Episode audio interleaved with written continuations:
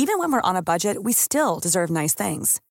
Quince is a place to scoop up stunning high end goods for 50 to 80% less than similar brands.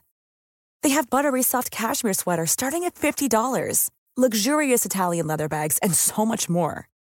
Plus, Quince only works with factories that use safe, ethical, and responsible manufacturing. Get the high-end goods you'll love without the high price tag with Quince. Go to quince.com/style for free shipping and 365-day returns.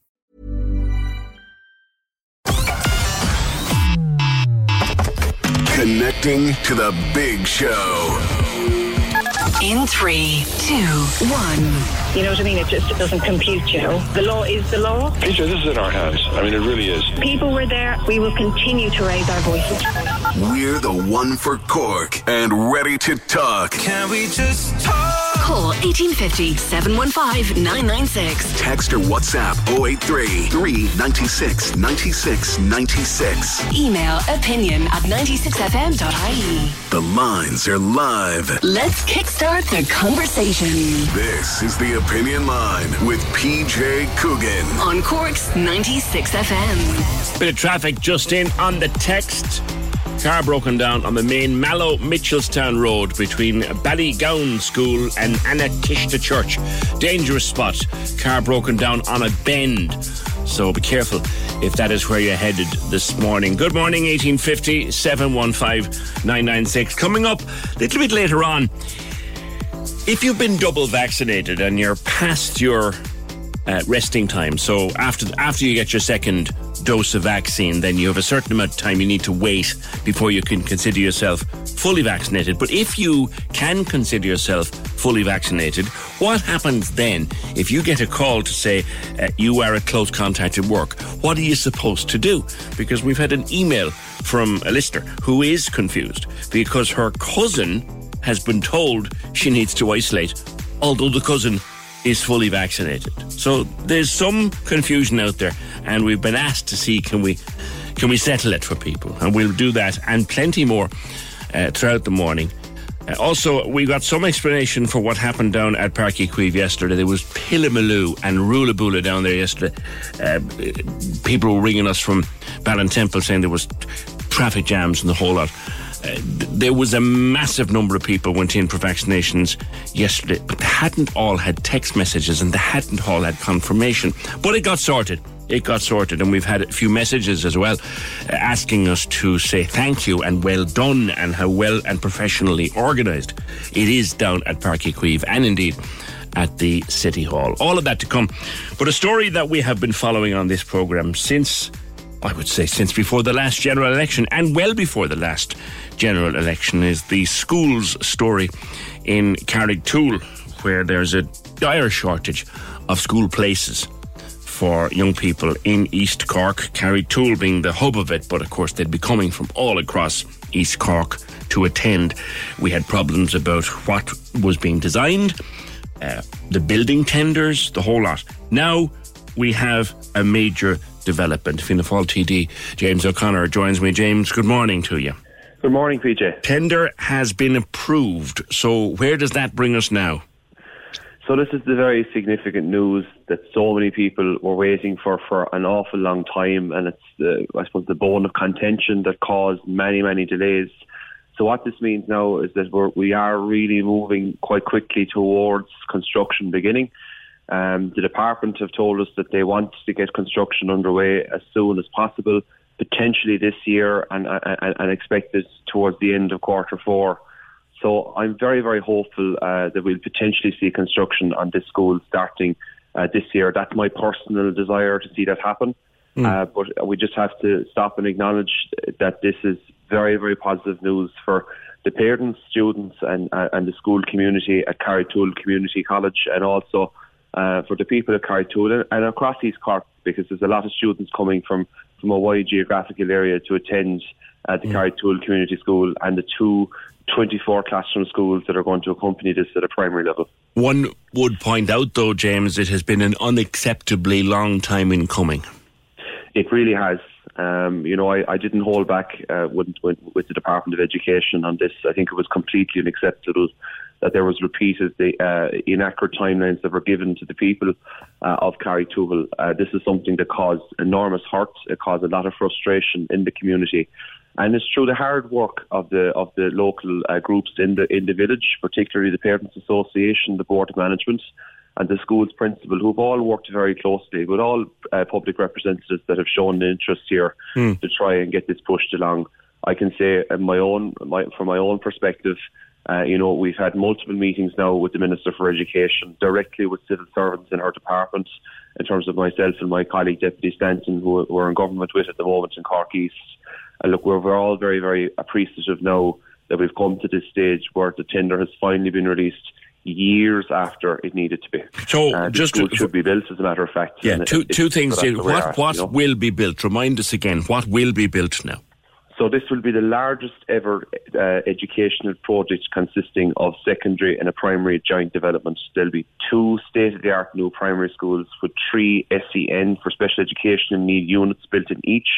There's also going to be a, a 1,000 pupil school constructed to replace the existing Carrigtwohill Community College, which is obviously uh, much smaller than that, but it's in a very unsuitable location, as has often been described here uh, by parents who've joined your show. They're currently based in an industrial estate, and many of the students are in temporary accommodation as well. So what's going to happen is that they're going to be, be in a brand new state-of-the-art building. Uh, it's expected to be about, uh, uh, I think, a 24-month build, is what the department have described. So hopefully that that can be built within within a two-year time frame, which would be excellent. And my understanding is is that the secondary will, will get the priority first Right. in terms of the construction to Now- make sure we can get it open as quickly as possible. terminology and language is, is very important. A tender approved, and I know I'm breaking this down into very much layman's English, James. Does that mean now that a builder has signed a contract to build this thing? No, but what it does mean is that it has gone to tendering for the for when when when departments say tender approved, it means it's gone to the tendering stage so that it allows builders to actually apply for that tender. So how long is that stage then? That process usually is concluded within months, definitely within six months. So generally speaking, that's what actually happens. So And six my- months my would be, this is June, six months would be the end of the year. So realistically, there's no chance of construction before the spring of 22 at the earliest. Potentially, potentially there is, depending if that process is concluded. So it, it, it, it, it, it's hard, it's hard to, to give a firm commitment in that. But what I can say is that, from our understanding, from the information we've received from the Department of Education, and I sincerely hope this time it is correct, uh, that we can see this happen within a, a, very short time frame. That needs to happen. I think everybody here involved uh, needs to see this happen. as Because well. you know yourself, James, and, and look, fair play. This has moved on an awful lot under your watch, and, and you're you're in, you're entitled to take credit for that. Um, but the people have had hiccup after hiccup after hiccup, and I think until such time as they see fellas in overalls with trowels and bricks, they're going to be nervous that it won't happen.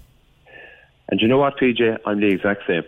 I want to see that happen. I think for myself uh, and for everybody involved here, and, I, and in terms of anyone taking credit, my credit is going to the community down there who've worked so, so hard. Every Oireachtas office in Cork East and indeed in other constituencies were inundated with messages from parents. Uh, so I think that the Parents Association there and the Board of Management Hmm. and the school's principal really do need to be thanked here, and, and I want to do that. Great. And But just one last quick question with regards to tender. You know, a tender document when it goes out, and I'm not in that line of work, so I've never seen one. But does a tender document, when it's awarded, does that contain a commitment to a start date? generally, when a tender document is accepted, you could actually see work start within weeks. So it, that's that's a quite a rapid process. Generally, that that the, the building can start quite imminently. It's basically when the builder can go in and commence works. But what we do have with school bills and when it comes to timelines is that when construction starts, generally there is agreement struck around the time frame at which the buildings can be put in place. Obviously, we have had issues in Cork East, and I don't wish to name call any school, but some of the schools have experienced delays in terms of the opening of new facilities, and there are kind of contractual obligations there to ensure that these things happen. And Peter, just to say, it's important to, get- uh, to say it as well. We also got fantastic news yesterday in relation to the Patrician Academy in Mallow. Okay. Unfortunately, there was huge damage done to that school in a fire in 2016, which burned down roughly half the school. And that school also moved to tender phase yesterday. So that's fantastic news for the people of Mallow. So look, we are we're all delighted with, with this news, and we're all very hopeful now that we can look forward to construction beginning. as So soon as would you say, look, this is June 21, um, and obviously September 22 is a key date. Will they have a school by September 22, or are we looking at September 23 before pupils can put on their school uniform, grab their bag, and go in the front door? I'd be sincerely hopeful towards the end of 23 that we could potentially see the school, you know, being either completed or almost completed. But the secondary school is definitely the first part of this project. But just once again to summarise, this project is the single largest investment ever for Cork in terms of primary and secondary in terms of the joint developments. You know, there's going to be roughly 3,000 children are going to be in brand new facilities in the Carrigtwohill area once all of these works have been completed. And it's just important to, to, to once again stress that we also need to see massive, massive investments in Midleton, uh, in particular for an additional new secondary school. Uh, I hope without uh, a religious, religious patronage as well, because there is a demand for that in the Midleton area. We also need to see St Mary's High School in Midleton relocate to a new greenfield site. Uh, St Aloysius College in Car- in uh, in, in Carrigtwohill Yeah. uh, must also uh, uh, see a huge extension being put onto the school in There's order to increase the current uh, uh, current capacity for secondary school places in the East Cork area. There's- because only through doing that it's going to it's, it's going to dissipate in terms of the current situation around school capacity. There's a lot of work to be done yet, but at least we've had one hurdle jumped. Thanks very much. That's uh, Deputy James O'Connor of Fianna Fáil. Uh, for Cork East. So, and just on the phone, I just wanted to get to that point because you pick up the newspaper and it says tender approved. You listen to the TDs, it says tender approved. I'm delighted, tender approved, big move, move forward. But we don't yet have a builder, and we won't have a builder for a while yet, a couple of months. So, yeah, fine. The department says, right, go ahead and build it. And here's the t- tender document. Here's the tender. So now, get a builder. now, have you tried to get a builder lately to do anything in your house? And I know that's a very small comparison, but we have not got a builder yet, and we have not got a start date yet. But at least we've got a tender out there. Can we just talk? The Opinion Line on Cork's 96 FM. With Dairy Made Premium Spread, 100% natural and made in Cork using West Cork cream. The Cork Diary. On Cork's 96 FM. The Cork Diary is a free service. So if you're a community group, a not for profit organisation, or you have a fundraising event you want mentioned, let us know and we'll tell Cork all about it. Email your details to corkdiary at 96fm.ie. The Cork Diary. With the new Explore Cork app, a Cork County Council initiative. The perfect way to plan your staycation in Cork. On Cork's 96 FM. Lorraine O'Connell, we've spoken to many times over the last months and indeed years, is the spokesperson for the school pressure group in East Cork. It's a development, Lorraine, but not quite there yet. Good morning. Good morning, PJ. Thanks a million. Um, it is. Look, we're not cracking open the champagne down here yet. It's another step. Um, I suppose close to the final whistle, really.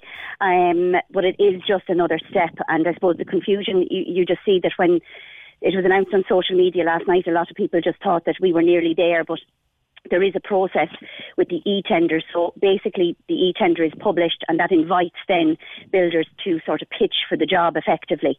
Now, I think James alluded to a six-month ti time frame for that, but we certainly won't be sitting on our laurels down here, leaving that for six months. We would be anticipating that to be much shorter, PJ. Um, and the other thing, I suppose, you There's a time tied up in law, isn't there, there Lorraine? is. Now, initially, I suppose the guideline, I think, is about three months. Now, there was suggestion that that would be, that was going to be changed and looked at to reduce that to eight weeks. So I think that question was asked of James yesterday and I think maybe David Stanton as well. So I think we're, we're waiting on confirmation of that today. So I think James might be just, you know, the six month time frame might be just covering himself a little bit, but we would be pushing to have breaking ground in quarter four of this year, certainly, mm. PJ. Because the breaking ground is the important bit. Like we said, the, the, the guy with the pick and shovel and the trowel and the pile of bricks and, and, and the trucks rocking up, rocking up. Some people won't be happy. They won't sleep easy in their bed until they see that happening. Absolutely. And I suppose historically, our confidence level in anything that we're told down here I suppose, subject to all the disappointments we've had over a number of years, especially in the most recent years, you know, we'll never be we won't, I suppose, be happy until we do see breaking ground and see somebody down there with a pick and shovel, PJ, absolutely. Mm. Um, the other thing that people alluded to, and I suppose today I want to just acknowledge that the parents here in Carrigtwohill, and I'm talking, not talking about us in recent years, I mean, I'm very recently involved and I basically just do the come on with you because everybody else is afraid of you, PJ. So I come on and do the talking. Um, the work that goes on here in the background and has gone on for 15 years, and I have to acknowledge the parents that have gone through this, pro, you know, gone through all of this before, knocked on doors, you know, took names, took numbers, uh, whose children now will never get an opportunity. So I have to acknowledge those parents yeah. historically yeah. as well as the parents at the moment, you know speaking of parents and pupils, like they're facing into another September and possibly two more Septembers at least, with no certainty of where they're going to go. So that problem isn't solved it's not solved. And, you know, unfortunately, PJ, it's not going to be solved with this construction either. I mean, you can see the planning. There's thousands of houses being planned down here for Waterrock, for East Cork, with no facilities. So the chances are, while James alluded to this is the biggest school campus, absolutely, but the chances are by the time this is actually built, it's going to be at capacity. Now, there's certainly another group down here in East Cork that are on the, at the beginning of their journey, and I, let's hope that they don't have the same 15 years of hardship that, that we've had down here in Carrigtwohill, you know. Mm. Isn't it an awful thing in 2021 that when a, a community identifies a need like this and it's acknowledged by their public representatives, that it takes that long? It's it's it's incredible. It's actually incredible. Particularly PJ. when we have money. Like money isn't the problem. We have money for building schools. Yeah, the money is there. It's the paperwork. It's the red tape. It's and to be honest, PJ, like it's the parents. The parents went to Leinster House two years ago. The parents pushed for meetings. We've gone through. I couldn't even count up how many ministers for education that the parents here in Carrigtwohill have gone through. Uh, Taoiseachs, everything. You know, we've gone through it all. We've gone through them all. They move on, but we're still left here in limbo with children in, in temporary accommodation here in Carrigtwohill, and it's not acceptable. Census are done uh, back a number of years ago. East Cork was identified as the fastest growing area in Europe and still nobody did anything about it. They didn't have the foresight to look at mm. the population or, or, or gauge the population increase. But it was as plain as the nose on your face, PJ, and they can't see it. It's very frustrating. Yeah, I spoke to someone and just that happened to meet socially. Remember when we could do that uh, back, back, in 2019? Back in those days, I had been I had been talking about this particular issue on the show, and the person made a point to me. He said, "My son is studying medicine. He's in third year studying medicine." He was in short pants going to primary school when we knew we needed this. Oh, absolutely. I, a number of years ago, it could have been 2015, we had an open meeting in the community hall, and a lady stood up and her son was in his second year of college. Now, uh, this is 2015, and at that point, he was in his second year of college, and she said when he was in first class, it had been identified. Now, that's uh, how many years is that? It's incredible that we're at this stage, PJ, in 2021. We're still no further along, really, because the confidence level here for us, while it's great news, yes, the e-tender has been published. Now we have to wait again. Um, it's, it's, it's unacceptable. These things can be changed. It can be run off very quickly. Everything is done online at the moment it should be a matter of course, really, that this could be done, the e-tender could be done in, mm. in six to eight weeks. There's no reason why it shouldn't. Are you suggesting, uh, Lorraine, because that's what I hear in your voice, that you want to hear before before September comes, you want to hear who's coming to build? Absolutely. And we'll be pushing for that. And we won't stop pushing here, PJ. I suppose historically we haven't been known to sit back on our laurels here. We've, we had our May Day March a couple of years ago. This won't stop. The pressure on James, the pressure on Sean Sherlock, on David Stanton, we'll keep it up. While we're very appreciative of all the Minister's questions and everything that they've done in the background, we won't stop until we have breaking ground. We're all going right. to keep pushing because things can, can be changed. If, if, I suppose, if the appetite is there to do it, it can be done.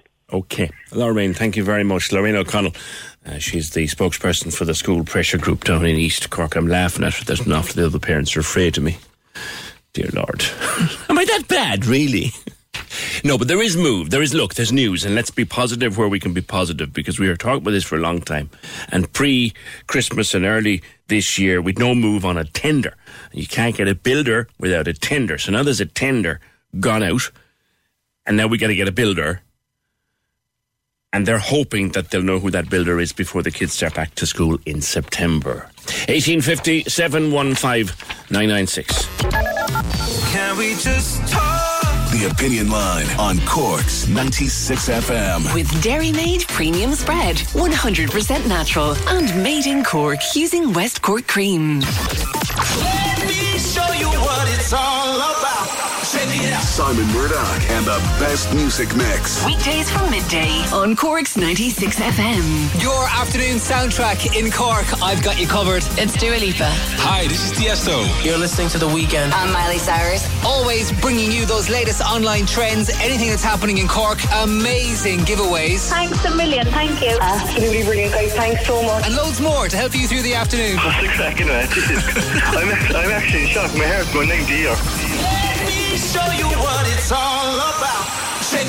Simon Murdoch. Midday to 4 p.m. on Cork's 96 FM. You will remember, I won't say you might because you will, uh, 2019, August 2019, a tragic, tragic story emerging, and I was here on air the morning it emerged from a place called Cabo Roig in Spain, where a young toddler had drowned in a swimming pool. His name was Avery Green, and you'll remember that story very, very well. His mum has now joined forces with Water Safety Ireland uh, to launch a safety campaign to prevent the kind of tragedy or help to prevent the kind of tragedy that took her beautiful little boy's life in Spain just under two years ago now. Uh, Leanne Maverly is a friend of the family, and Leanne, I think you were in Cabo Roig with them at the time this awful tragedy happened. Good morning. Good morning, PJ. How are you? Um, yeah, PJ. You know, we, we every summer we go to Cabroy um, with our kids, and you know our kids have grown up together over there over the last couple of years. Um, and on on the twelfth of twelfth of August, it tragedy struck. Um, devastation. Just you know, you rewind twenty four hours before that, and we were all in the pool having fun and laughter. And the next morning, it's just complete and utter devastation and grief. Um, Remind us what happened. um, Avery just wandered off and wandered into the pool, um, and neighbours of Amanda um, found him. Um, by the time she got to the pool, they were they were working on him. They were doing CPR. Um, I I got there shortly afterwards, um, and uh, I just sat with Amanda. We sat there.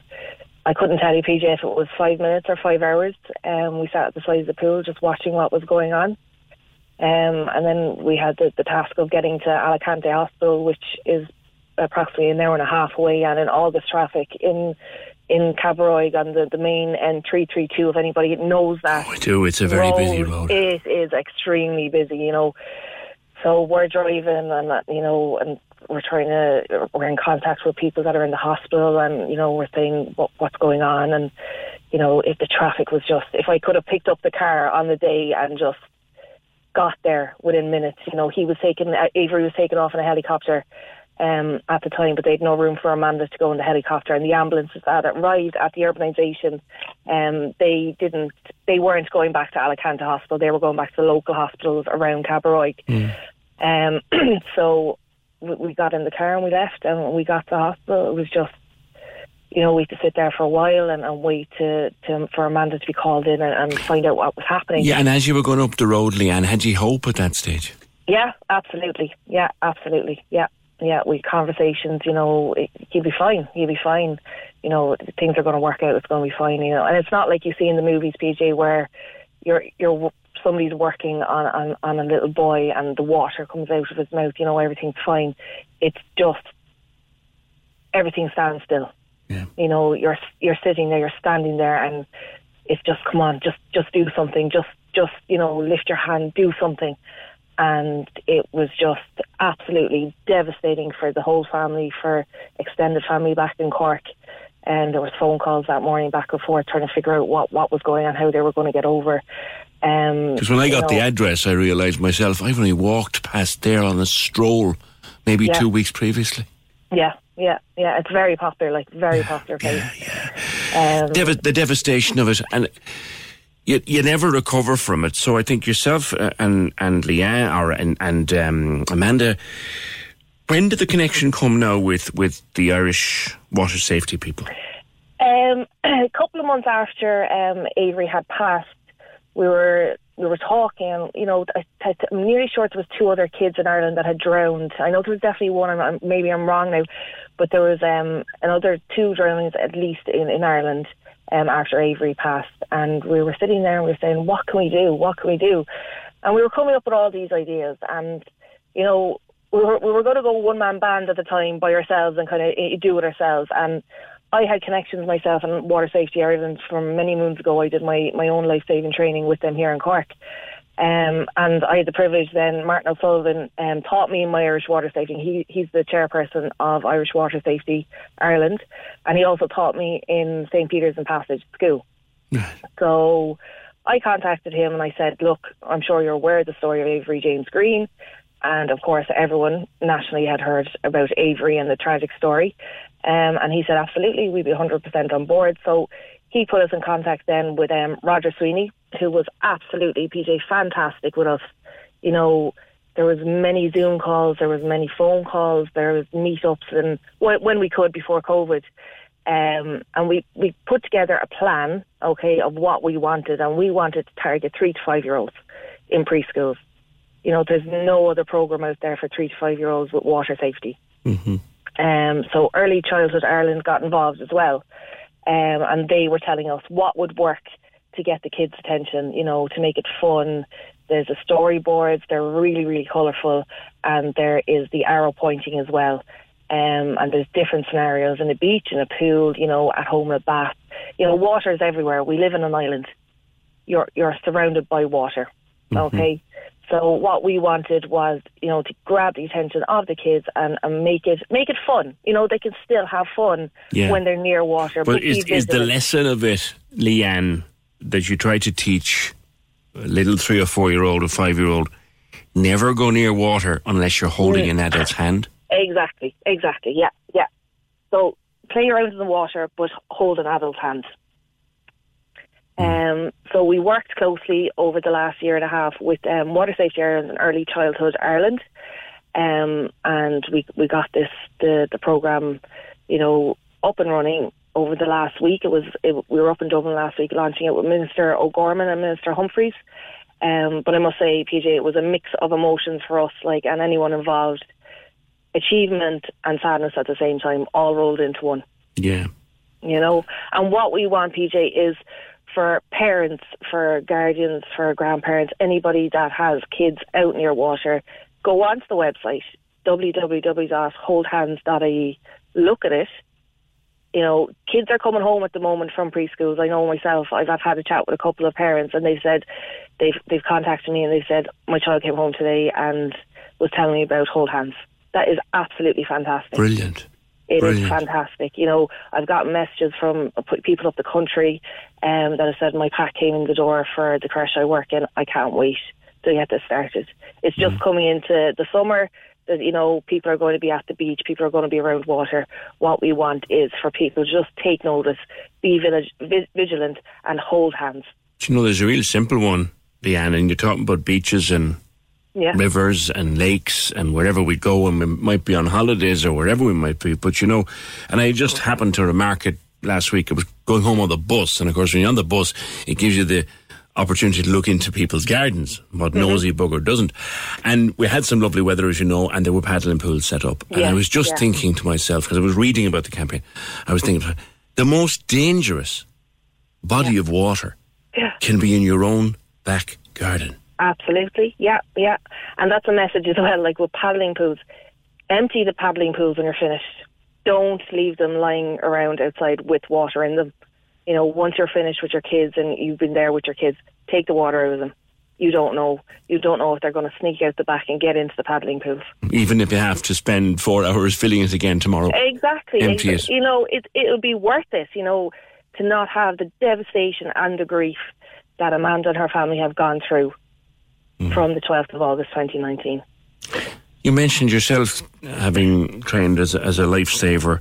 Yeah. Just before I let you go, Leanne, you must have yourself felt so utterly helpless to help your friend and her beautiful boy that morning. How did Oh, that feel? PJ, just, you know, I watched a light go out in Amanda that morning, sitting there. I could, I holding her, like I, I held her, my arms across her back, and I just held her, and she kept on saying, "Leanne, just make him wake up." And I was like, "They're doing everything. They're doing everything," you know. And it, it was just like the whole, the spark went out of Amanda that day.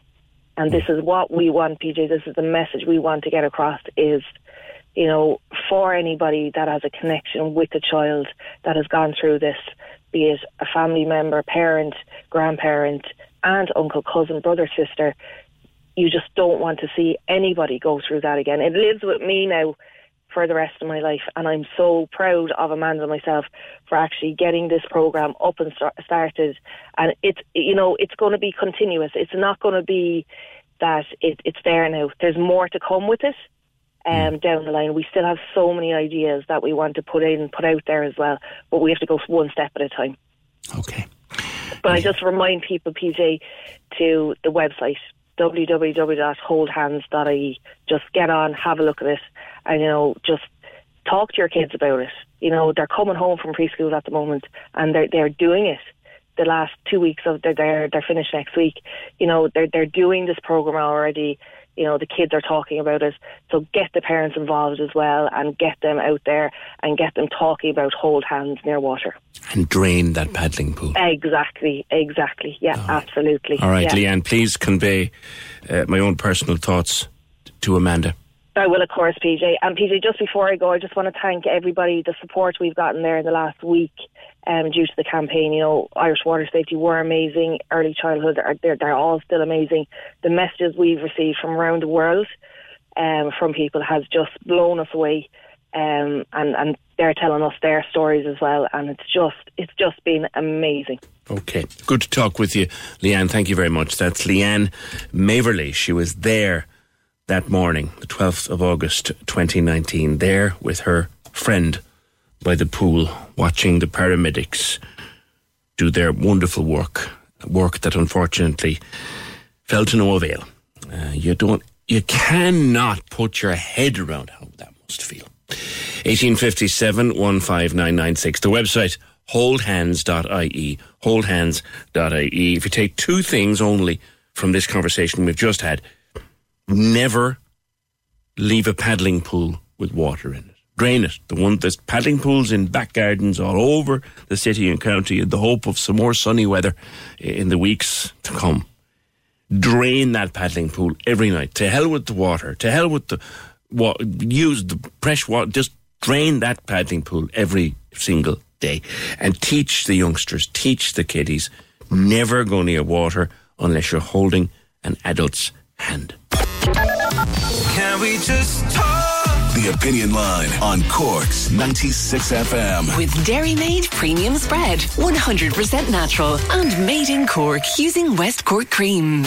Cork's 96 FM's free speaker frenzy is happening here. Play Cork's 96 FM. I never felt this good. We've got loads of cool new smart speakers to give away every day. Join Casey and Ross in the morning and stay with us all day long for your chance to win. Win. Oh my god! Listen for the cue to text or WhatsApp if we call you back. Repeat the phrase Play Cork's 96 FM. to win a smart speaker. You want it? I never felt this good. Cork's 96 FM's free speaker frenzy. With Blackpool fully opened up, it's great to be back. See blackpool.ie. Hello, hello, hello. Stay listening to win and remember to say Play Cork's 96 FM. It's just 37 days now to the start of the Olympics in Tokyo in Japan. Last week we were talking to Jer from the Business Association in Youghal about how excited they are about Aoife Cooke. Aoife is a marathon runner from Cork who is heading off to Sapporo in Japan to take part in the uh, women's marathon, which is one of the last events of the Olympics of 2021, which of course should have been the Olympics of 2020. We were talking about it last week with Jer, and we said we would catch up with Aoife when we had an opportunity to do that, and I did just that last evening. Aoife joining us from Utah, where you're presently based, I think, on a training stop before Japan. Why Utah, Aoife?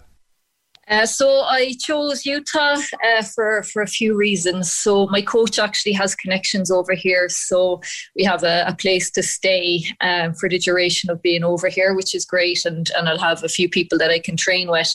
Um, so the other reasons then would be that it's at high altitude, so it's up at seven thousand feet, um, which is is good to um, help my strength uh, aerobically, help my endurance mm. a lot more. And then uh, the temperatures uh, will be a lot closer to what I will be running in over in Japan as well. Will you be running at altitude in Japan? No, I won't be running at altitude in Japan. That'll be down at sea level, but uh, there's a lot of benefits to be gotten from training at altitude.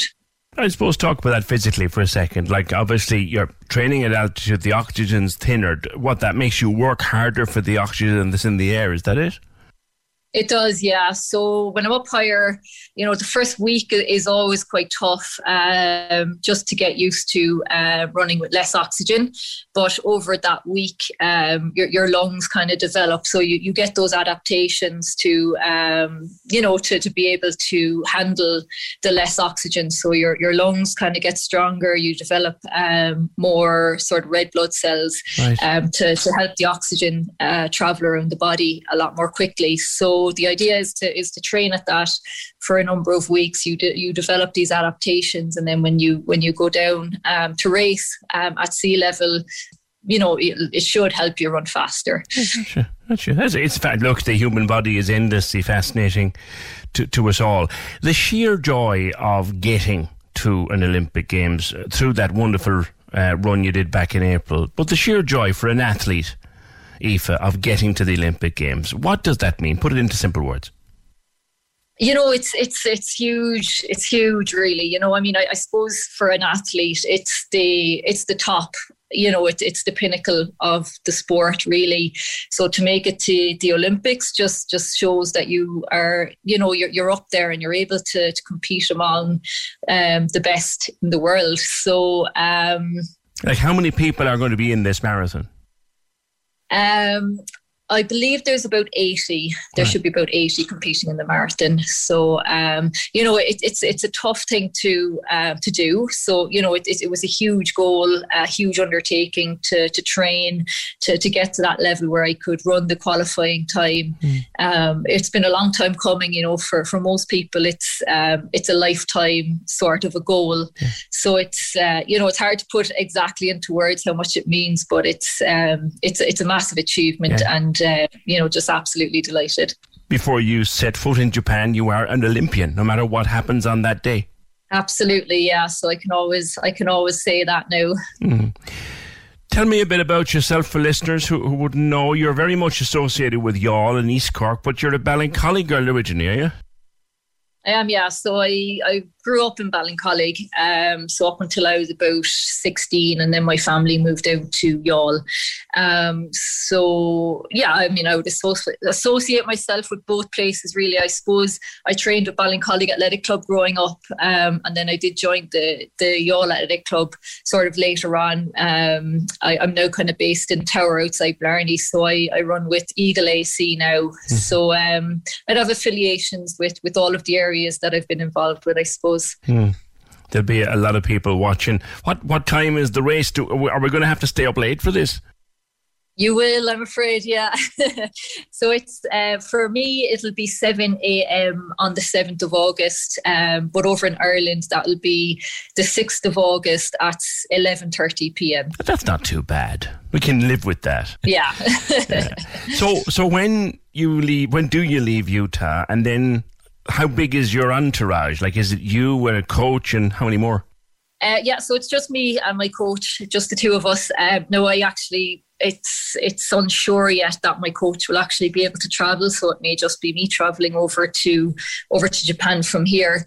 Um, so I I got to Utah last week, and I'm here for eight weeks altogether.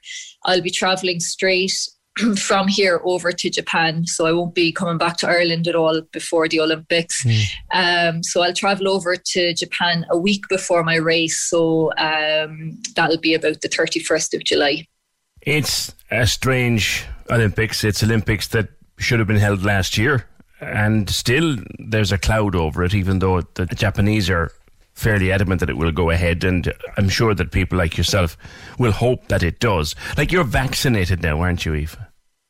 I am vaccinated now, and um, you know the, there was um, you know Pfizer has uh, donated vaccines to to all of the athletes that that will be going over to the Olympics. So you know every athlete going to the Olympics has you know the option to be vaccinated. Would there be testing? Will there be ongoing monitoring? What's the story there? There will, yeah. No, I, I think it'll be quite strict over there. Uh, we will need to get a negative COVID test before travelling, which is, you know, fairly expected. I suppose that's that's kind of the the deal when you're travelling anywhere at the moment. Um, but yeah, once we get there, um, you know, I, I'm not entirely sure, but there has been talks of, you know, having an antigen test every day just to make sure. Mm. And um, you know, we, we will be quite restricted in in what, what we can do and where we where we can go once we get over there. You'll be, I was reading in one of the newspapers. You, you'll be very confined, in fact, to to your section of the Olympic Village. We will, yeah. Now, for me, I'll be travelling straight up to Sapporo, where the marathon will be, so I won't be in Tokyo at all. Hmm. Um, so the the endurance events are all up in Sapporo. So I think it's a hotel that we'll be staying in, and mm-hmm. we are restricted to staying in that hotel apart from when we go out to train. How is the training going? Like that run in April was brilliant. You not only did you qualify, but you knocked was it four minutes off your personal best? Like that that's good form. Yeah, yeah. So it was a big improvement. So I was I was thrilled. You know, um, I suppose I did. Um, the, the previous time I did was in Dublin in 2019, where I did 232. So, um, you know, obviously that whole following year in 2020 was a bit of a write off due mm. to due to COVID. So I just spent that time just just put my head down and trained really. Mm. And um, I did have, you know, obviously that goal in my mind to, to get the Olympic qualifying time. So um, managed to get that uh, fortunately in April. Mm. Um, so yeah, I took um, I took about a week off after that race just to recover recover and recuperate. And then I, I kind of got back into the training after that again. Mm. So I'm back into the swing of full training now, and it's going pretty well. What is what is a typical day like? Um, so at the moment, I, I, I, usually run twice a day. So I'll get up in the morning. Um, I do my first run at about seven in the morning, um, and then I'll come home have have some breakfast. How long is that um, run like? Usually eight miles for for my easy days, um, and then um, in the evening I'll do a six mile run. Now there's two days in the week where I do much longer runs. So on a Wednesday I'll do a session, so on the track probably, and that would kind of add up to maybe 16 to 18 miles right. and then at the weekend i'll do my my long sort of marathon effort run um, which will be anywhere between 20 and 24 miles um, so yeah, there's a lot of running. There is. You put you you put you're putting the miles in. Finally, and as you said, you'll probably end up in Japan on your own, which I guess that's not how you'd like it. You'd love you'd love family and friends there if they could be there. Yeah, I mean, absolutely. You know, um, I suppose we all know it's it's going to be a very different Olympics this year, but it's still it's still the Olympics, and I think every athlete out there, you know, you you hear like you know, there's a lot of um, athletes trying to qualify now at the moment, and you know, it, it, doesn't make any difference. It doesn't make it any any less um, significant to any of the athletes to to get the qualifying time at the moment. Um, I think we all know uh, it's going to be completely different. Um, obviously, we'd all love our, all, our whole families to be over there. My family would love to be over there, um, you know, but, um, you know, given the circumstances, we have to take what we can get at the moment and, and hopefully the next one we'll all be back to normal. Well, we'll get this one done first, says you, and uh, here's to the best, the very best of Irish luck in Sapporo, Aoife, and the best of Cork luck. Uh, brilliant. Thanks very much. The lines are live. And we're ready to talk. Can we just talk? Call 1850 715 996. Text or WhatsApp 083 396 96 96. Email opinion at 96fm.ie. The Opinion Line with PJ Coogan. On Cork's 96 FM. I can't say anything. I want to. I can, but I've just got a very, very interesting telephone call during the news about the outdoor drinking and dining. I'm going to look into it. I'm going to look. I promise I'm going to look into it. But the guy who rang me kind of knows his stuff. It's interesting. It's in very. It's funny actually. A lot of people won't be happy about it, but we're going to see what we can find out. Oh, I love it. Email coming there, Terry. Keep an eye. 1850 715 996. Half the town now going, What is this? What's after? I, I tell you, if I can tell you, I promise. If I can tell you, I'll tell you. 1850 715 996. But some of this stuff has to be sniffed out behind the scenes. We've had young Adam King on the show more than once. He was with us on our Christmas Eve show, and he was with us another time when we've talked more than once as well to his dad, David. And we said that that young lad was destined for the stars. That's what he wants to do anyway, is travel to the stars as a as an astronaut or a Capcom or be involved in the space race. At least well, seven, but now he is going to be a television star in his own right with his own television show. Dad David joins me, and we're also joined by Andrew Kavanagh from Kavaleer Productions. But I'll go to you first, David. His star, as it were, continues to rise. Good morning. Good morning, PJ. How are you? Great altogether. What's this about? Well, uh, yeah, I mean, look, it's it's it's an amazing collaboration that we're just, we're just we're just so delighted to be able to tell the world about it now. Um, uh, a project that we've been working on with a fantastic team um, in Kavaleer, and it's it's a, a new animated series that is going to feature Adam as the the uh, the protagonist, and uh, it's it's breaking ground and it's breaking glass ceilings in so many ways, and I think uh, Fiona and I have just been reflecting a lot over the last 24 hours when we, when we see it, uh, people hear about it, and the the magnitude of what it is. Like effectively, it's it's a, an adventure cartoon about Adam and his adventures in space, but but also it's it's the the first Irish cart, Irish uh, cartoon that's going to feature the hero uh, as a wheelchair user. So Wow. it's quite incredible. Wow. Let's bring in Andrew Kavanagh from Kavaleer Productions. Andrew, good morning. Good morning, PJ. How are you? Great. Where did the idea come from? Well, I mean, like everybody else, I was watching the toy show with my two boys um, on uh, the 29th of November and, uh, you know, wept many times, but uh, saved the special special uh, floodgates for Adam. And uh, he just stayed with me like he did with so many other people. And my job is to come up with uh, cartoon ideas. Uh, my mammy keeps asking me when I'm getting a real job, but 48 now. So does mine. You're all right. but uh, yeah, no, it just it wouldn't go wouldn't go away, and I know that's obviously you know just stayed in my head the whole time, and um, as these things usually happen, like it started to kind of construct itself as a cartoon in my brain over the Christmas, and uh, reached out to the, the the King family, who are, I'm delighted to say engaged with us then in January, and we've been working on it ever since. So the concept is what? It'll just be an adventure show, and he has he voiced it and has well and all that. Yeah, well, we're only in development at the moment, but uh, we did we did a little bit of voice recording. We've got a big pitch coming up in September. Um, we might have one before then, but we'll be pitching uh, to everybody, um, from Netflix to you know the the local broadcasters. We'll get an opportunity. Hang on, To you're, you're going to go to reveal the world. Netflix with this. Oh, we'll Wow. go to everybody with it. We Wow. will go to everybody. I, I think, you know, PJ, there is a huge, uh, there's an appetite out there for more representation on screen at the moment. And I, that, that means everything from, you know, from ethnic representation to representation of different abilities. And I have been overwhelmed in the last 24 hours with the amount of positive messages. People have just reached out to me saying, thank you for, for doing this. Um, we need to see this. People who are using wheelchairs, people with different um, additional needs, are just there is massive appetite because I mean, one in ten people in this country are living. Uh, young people are living with additional needs. Not figure rises sharply, but I don't think there's a family in the country who doesn't have a relative, a sibling, a child, um, or you know, or, or live with it with additional needs themselves. This is this is much needed. Mm, yeah, there's there's a saying. I think it was Tara Shine, uh, the environmental campaigner who who brought it up with me first around the time of International Women's Day. If you can see it, you can be it, and this is this is exactly that.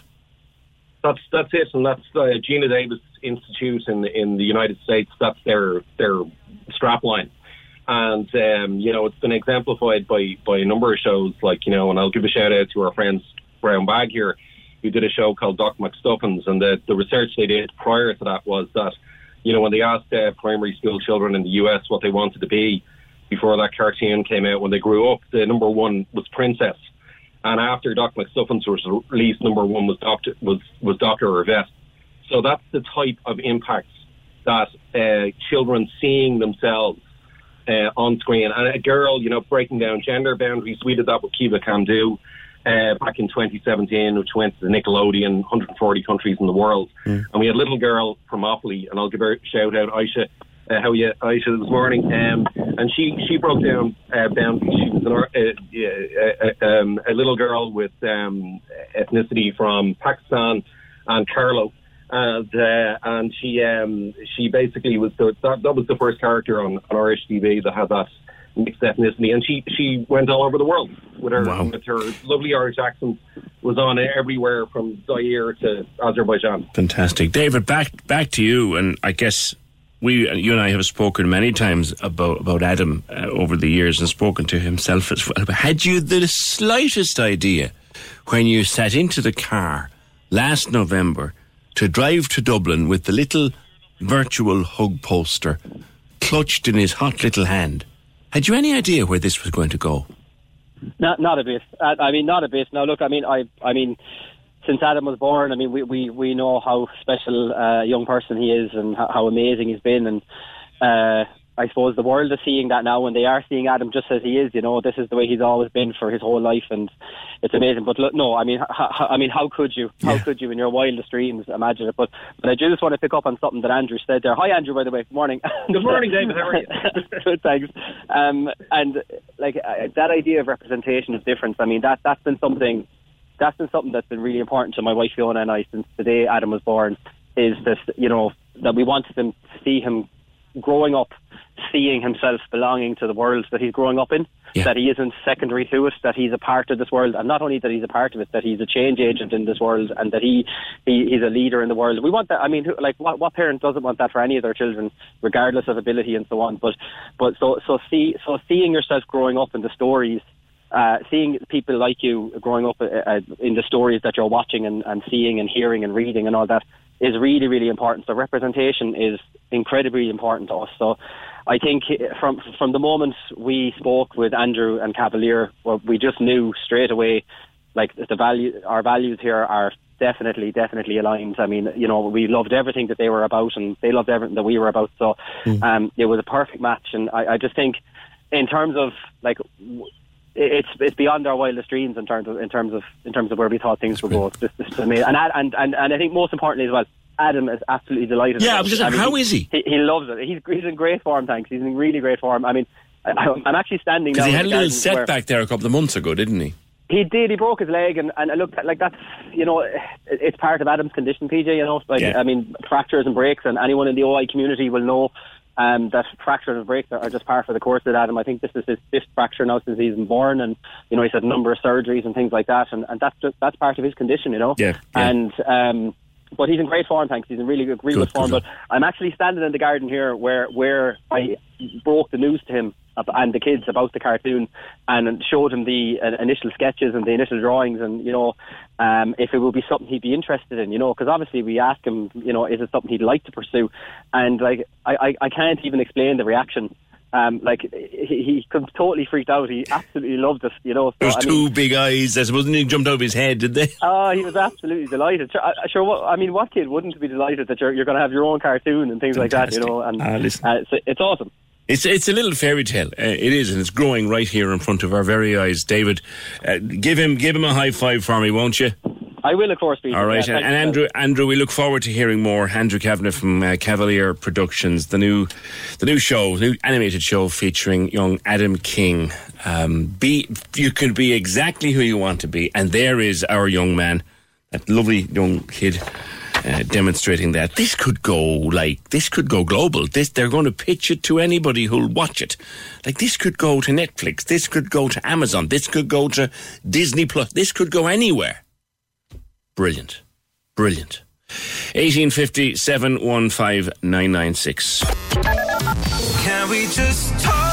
The Opinion Line on Cork's 96 FM. With Dairy Made Premium Spread, 100% natural and made in Cork using West Cork cream. Cork's 96 FM. I posted last night on my Facebook a video that I took two years ago last night down at the Marquee where Toto played the Marquee in June of, of 2019. One of the best gigs I was ever at in my entire life. I was at it with the with the young lad.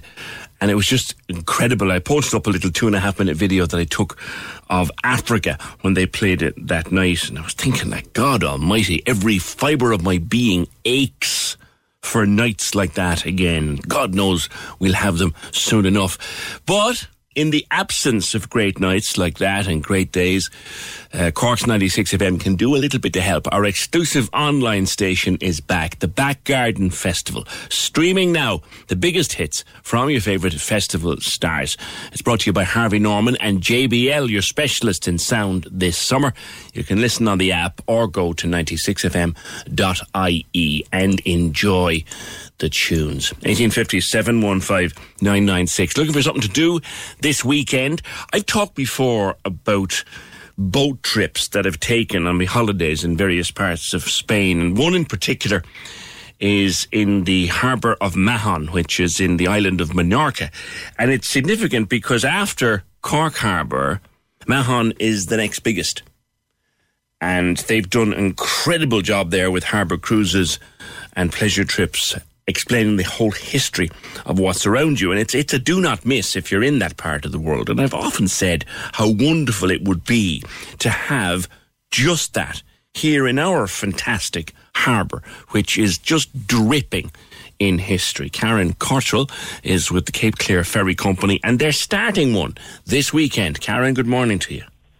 Good morning, PJ. This How is a you? fantastic development. I'm so happy to see it. How How's it come about? Um, we're delighted that you agree with us, to be fair. Um, so how it came about, we um, were up there in 2019 for the King and Queen uh, with our fast ferry, and we we were there in Salzgitter down the harbour and could not believe that Cork Harbour did not have a tour boat, like you said, like every other big city in the world. So we set to work during lockdown, and we redid our Cailín Óir. So we put on upper deck seating. So now people will have 360 degree views of that fantastic view of Cork Harbour. Um, so we came into a plan, and obviously now we're going to operate out of the Cork City Port Cork Marina and Crosshaven at the weekends. Brilliant. And we'll offer um, various tours. You know, there's a two-hour morning tour there for people out of Cork City, or those who want to come into the city and and avail of the fantastic dining facilities there now. They can have lunch and maybe pop on and have a one-hour cruise afterwards. It's Who a wouldn't wonderful want to do idea. it? It's a wonder. And how- what? What? It's the it's the the the Cailín Óir. What's the capacity of it? So we have a capacity of 100. Now, obviously, during COVID times, we won't be taking 100, Yeah. but we'll still have room for young and old. It'll suit every age group. There'll be no age restrictions. So it's perfect. Even on the rainy day, we have the large windows inside, so you can see out. So you'll have the sunny day and the rainy day. What? Will there be a commentary? There'll be full commentary on board for everything, and we're just putting the final plans in place there. So we'll be hoping to operate then a one-hour harbour, harbour cruises out of Crosshaven, but we'll also um, looking to in July of operating at Crosshaven to Spike Island route. Oh, brilliant! I'm going to give Yeah. you a, another idea, and Yes, uh, you know, seeing as you're in the mood for them at the moment, Yeah. what about? And not this is one for next year, assuming this this will be a massive success. What about a sunrise cruise? Yes, well, that's on the card that's there. Is it's it? all ready to book on our website. Yes. Because Cork have- Harbour yes. enjoys one of the best sunrises in the world. We have evening tours from Cork City and from Crosshaven. Brilliant. Yes, that's there, and we're available for private charter and um, those parties and stuff that have been missed. You know, um, we do here down in West Cork. A lot of our clientele are Cork, so I'm sure they're all going to be delighted to come back and um, and join in Cork City. Fantastic. How can people find out more and can they book already? They can book online yet. The website is corkharbourcruises.com they can give us a follow on Facebook, Instagram, and the booking system is up and running. Absolutely. This is brilliant. Yeah. Fantastic, Karen. Yeah. Delighted with it. I'll be seeing you all very, very soon. That's great. Karen Cottrell from Cape Clear Ferries, Cork Harbour Cruises uh, dot com. I can't wait for that. 1850 715 996. Can we just talk? The Opinion Line on Cork's 96 FM. With Dairy Made Premium Spread, 100% natural and made in Cork using West Cork cream.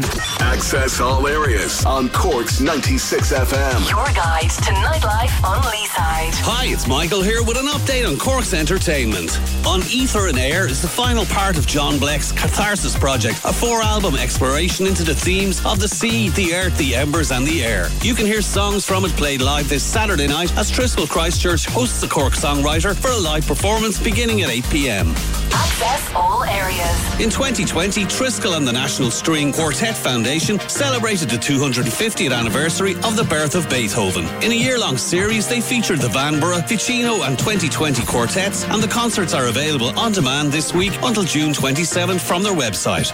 Access all areas. Feel free to let us know at Access All Areas if you have a rescheduled show coming up or any live streaming events by emailing us at aaa at 96fm.ie. Access all areas. Your guide to nightlife on Leeside. On Cork's 96 FM. A couple of things held over because we've been busy so far this morning. Hi, PJ. Can you raise the question of vaccinations for the over 60s? It's a bit of a joke.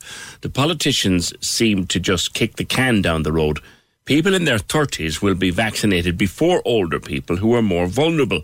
The government's a complete joke. The vaccine rollout is better in most parts of Europe than it is here. Thanks, a worried 68 year old. Well, worried 68 year old, I think we can help a little bit with that because the, the, definitely there's a gap between the first dose and the second dose in the AstraZeneca rollout, a huge gap of 12 weeks. And that's an awful lot of the people in the 60s, in their 60s, got one dose of AstraZeneca and they're still waiting for their second one. Now, the HSE has confirmed that there's around 450,000 of those people and they're waiting for a second dose and they will get it over the next five weeks. And they've put into operation this week an updated advice from NIAC, National Immunisation Advisory Committee. So the dose interval is being reduced from 12 to eight weeks. That's initially down from 16 to 12. And it hopes to have all second doses now completed by the week starting the 19th of July. All right, the week starting the 19th. So everybody who's waiting on a second dose of AstraZeneca should have it by the 19th of July, according to the HSE's latest update there. John Buckley was also on to say, please, PJ, can you convey a massive thank you to all those involved in the administration of the vaccines at Páirc Uí Chaoimh. From the point of entry to the exit, the professionalism is exceptional, to say the least. All staff I've come in contact with are courteous, friendly, and extremely helpful. They've made a huge difference to people's lives from a very grateful recipient. Then we have this in. A person would rather not give their name, and that's fine.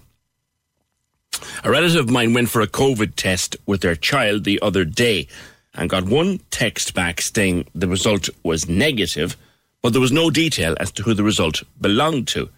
They rang the helpline to be told that the text went out in error and the results were still pending. They've since contacted their own GP, who was able to state the child was negative, but the parent is still pending.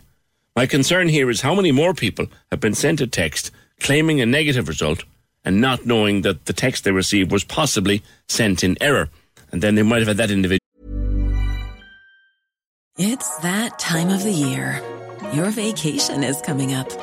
You can already hear the beach waves, feel the warm breeze, relax, and think about work.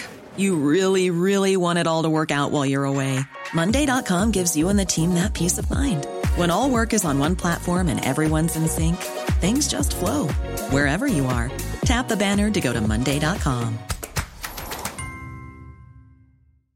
Hi, I'm Daniel, founder of Pretty Litter. Cats and cat owners deserve better than any old fashioned litter. That's why I teamed up with scientists and veterinarians to create Pretty Litter. Its innovative crystal formula has superior odor control and weighs up to 80% less than clay litter.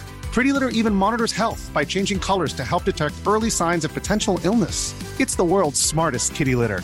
Go to prettylitter.com and use code ACAST for 20% off your first order and a free cat toy. Terms and conditions apply. See site for details. There's never been a faster or easier way to start your weight loss journey than with PlushCare. PlushCare accepts most insurance plans and gives you online access to board-certified physicians who can prescribe FDA-approved weight loss medications like Wegovy and Zepbound for those who qualify. Take charge of your health and speak with a board-certified physician about a weight loss plan that's right for you. Get started today at plushcare.com slash weight loss. That's plushcare.com slash weight loss. plushcare.com slash weight loss. You were going around there about their day. Not good enough at this stage.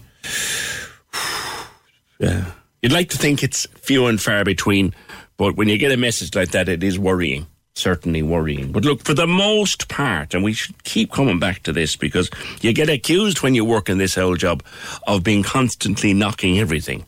And that's the last thing we want to do because the vaccination campaign is going very well. Could it be a bit faster? Yes, it could. Has it been a bit, were there stutters and stumbles and farts and burps along the way? Of course there were.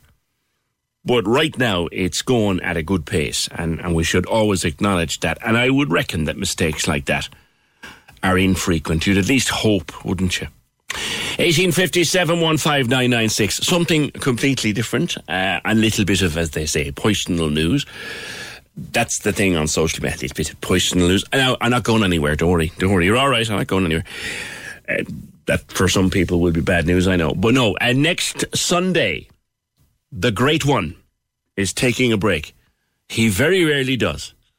And he has asked me to sit in.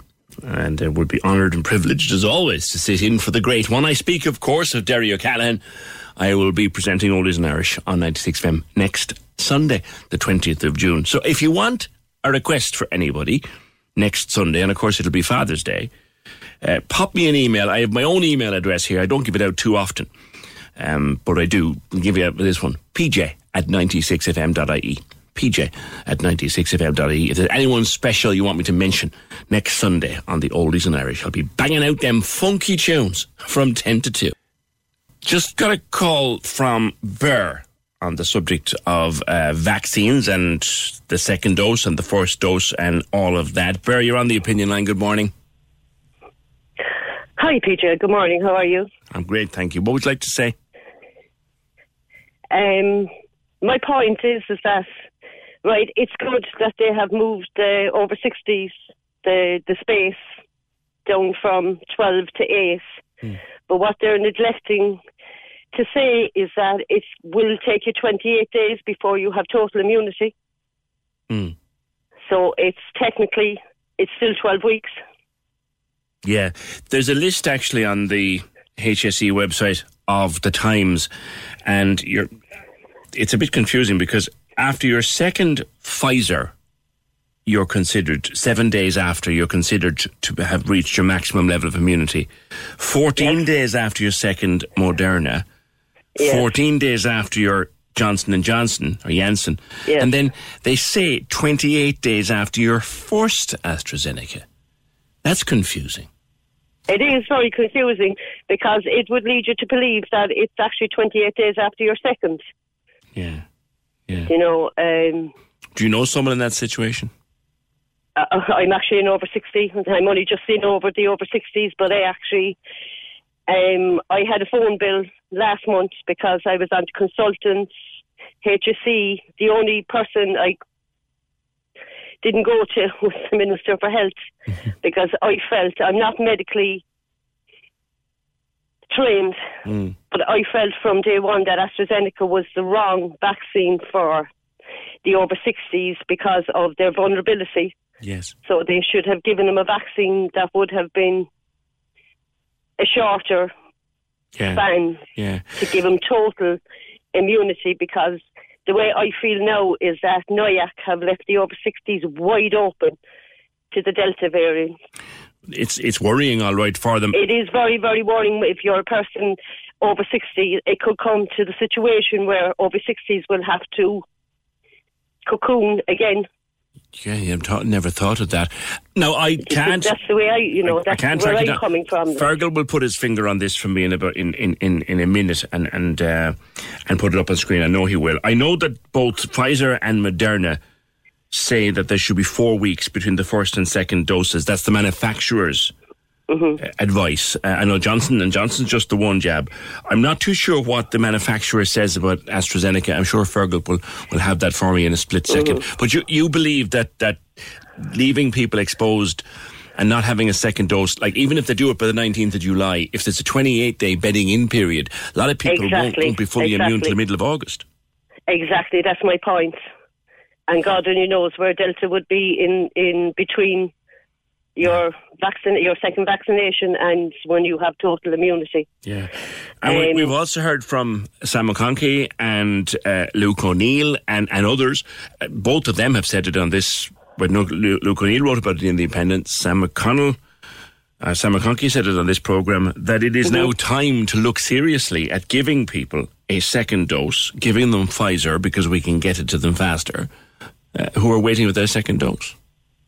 Yes, I agree wholeheartedly with them because obviously I read Luke O'Neill um, on the Independent. Mm. Um, I would agree that you know they need to um, close close that gap. Mm. You know because Well, now here's something. Um, I feel the over sixties are totally exposed. Well, now here's something At- interesting, at this stage. I told you Fergal would be able to put his uh, his hands on this information. The AstraZeneca manufacturer's recommendation is 12 to 16 weeks. Days. That's weeks. Oh, yeah. That's that's the manufacturer's recommended range. Mhm. Uh, because they say that after your first dose, 28 days after your first dose, you should have a, as they say, robust level of immunity. But I suppose that came out, and I'm only speaking as a layman here, that came out before this Delta was on the scene. Yes, but my thing is is that an over sixties immunity system would be that bit lower. Um, Yeah. I come from a family of seven. Okay. Right, there are three of us uh, over sixty, Okay. and the other four will be totally vaccinated before we even get. There's three of them already totally vaccinated. One with Janssen and two with Pfizer. hmm hmm And um, When did, when did you get your the first? other guy has their um, the two with Pfizer were um, got their second dose Saturday just gone, Right. and um, my brother he lives in Donegal. He got uh, Janssen, Right. so he was totally vaccinated two weeks ago Right. because obviously he only got the one. And when did you get your first one, Bear? Uh, I got my first one on the seventh of May. Right. So you'd be So- due if they brought it down to eight weeks. You'd be due your second one around the seventh of July. Exactly. Yeah. Yeah. Now, But my point is that you still have this longer um, waiting time for it to bed in and to give you uh, a higher immunity. Yeah, J- Fergal has just given me more information here. Uh, this is from the NHS and the UK government, uh, because bearing in mind AstraZeneca is a British developed vaccine anyway, so so that's where most of the information comes from. And the latest they're saying is that uh, the UK government has actually looked to Ireland and said that it's still worth it because of the risk rate of Delta, the lower levels. If you break the numbers down, uh, even with one dose of the AstraZeneca that you had on the 7th of May, you are more resistant to the Delta strain than someone who has not had any vaccine at all. You are more resistant. Your chances of actually ending up seriously ill or worse um, is are, are much much reduced, even with the level of vaccination that you have now. And and to be fair, the science is there in in wads to be- to to to, to um, confirm that. You know. Yes, but the over a lot of the over sixties, like myself, have an underlying issue. I mean, I have a blood a blood clotting issue, and I spent two long weeks after that first vaccination checking for signs of of clotting. I mean, I only ever got one clot, and I'm lucky to be talking to you here. They tell me I shouldn't have survived, but here I am. This was this was obviously a while ago. Uh, oh, this is a while ago. Um, I have a, a blood disorder called factor V Leiden. Okay. Which increases my clotting from the normal 50-50. Mine is up in the high 60s. I see. So therefore, with the AstraZeneca, my chance of clotting. So I had to depend on a blood thinner that I take on a daily basis. So you were worried yourself about getting the I was AstraZeneca after the. terrified. Yeah, I was terrified. yeah, you're more. Even before I got the, the AstraZeneca vaccine, I tried everything to try and get a different vaccine. If it came to a PJ, I would have paid for any one of the other vaccines rather than the AstraZeneca. I know, I know, and that's that's fair enough. You're you're entitled if you have that kind of a, a background, you're you're well and truly entitled to be worried. You know. Yes. But down in Park Kiev, at the end of the day, I was the person that made the choice to take the AstraZeneca. Yeah. And I was the only medically unqualified person that I was talking to. There was actually two nurses and two medics that I had a big discussion with, and they had no idea, firstly, what I was talking about, because this obviously blood disorder is not a very common thing. Mm-hmm. It's a genetic. hmm Um, other members of the family have it as well.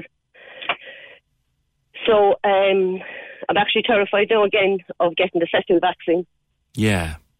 I think that probably Because- is bothering you a little bit more, do you? Pardon? Is that bothering you a little bit more? You're worried about that? No, I'm not actually. I am going to take the, the second AstraZeneca, AstraZeneca. Yeah, yeah. But my point If is, you- is that the you, over 60 I'd say- cohort I'd say were bear- actually given no choice, PJ. Vera, if your doctor, AstraZeneca, take it or leave it. yeah, yeah, yeah. If your if your if your doctor rang you in the morning and said, "I have a Pfizer," would you take it? Oh, I'd be gone. I'd be up and I'd be gone. I, Moderna, any any one of the.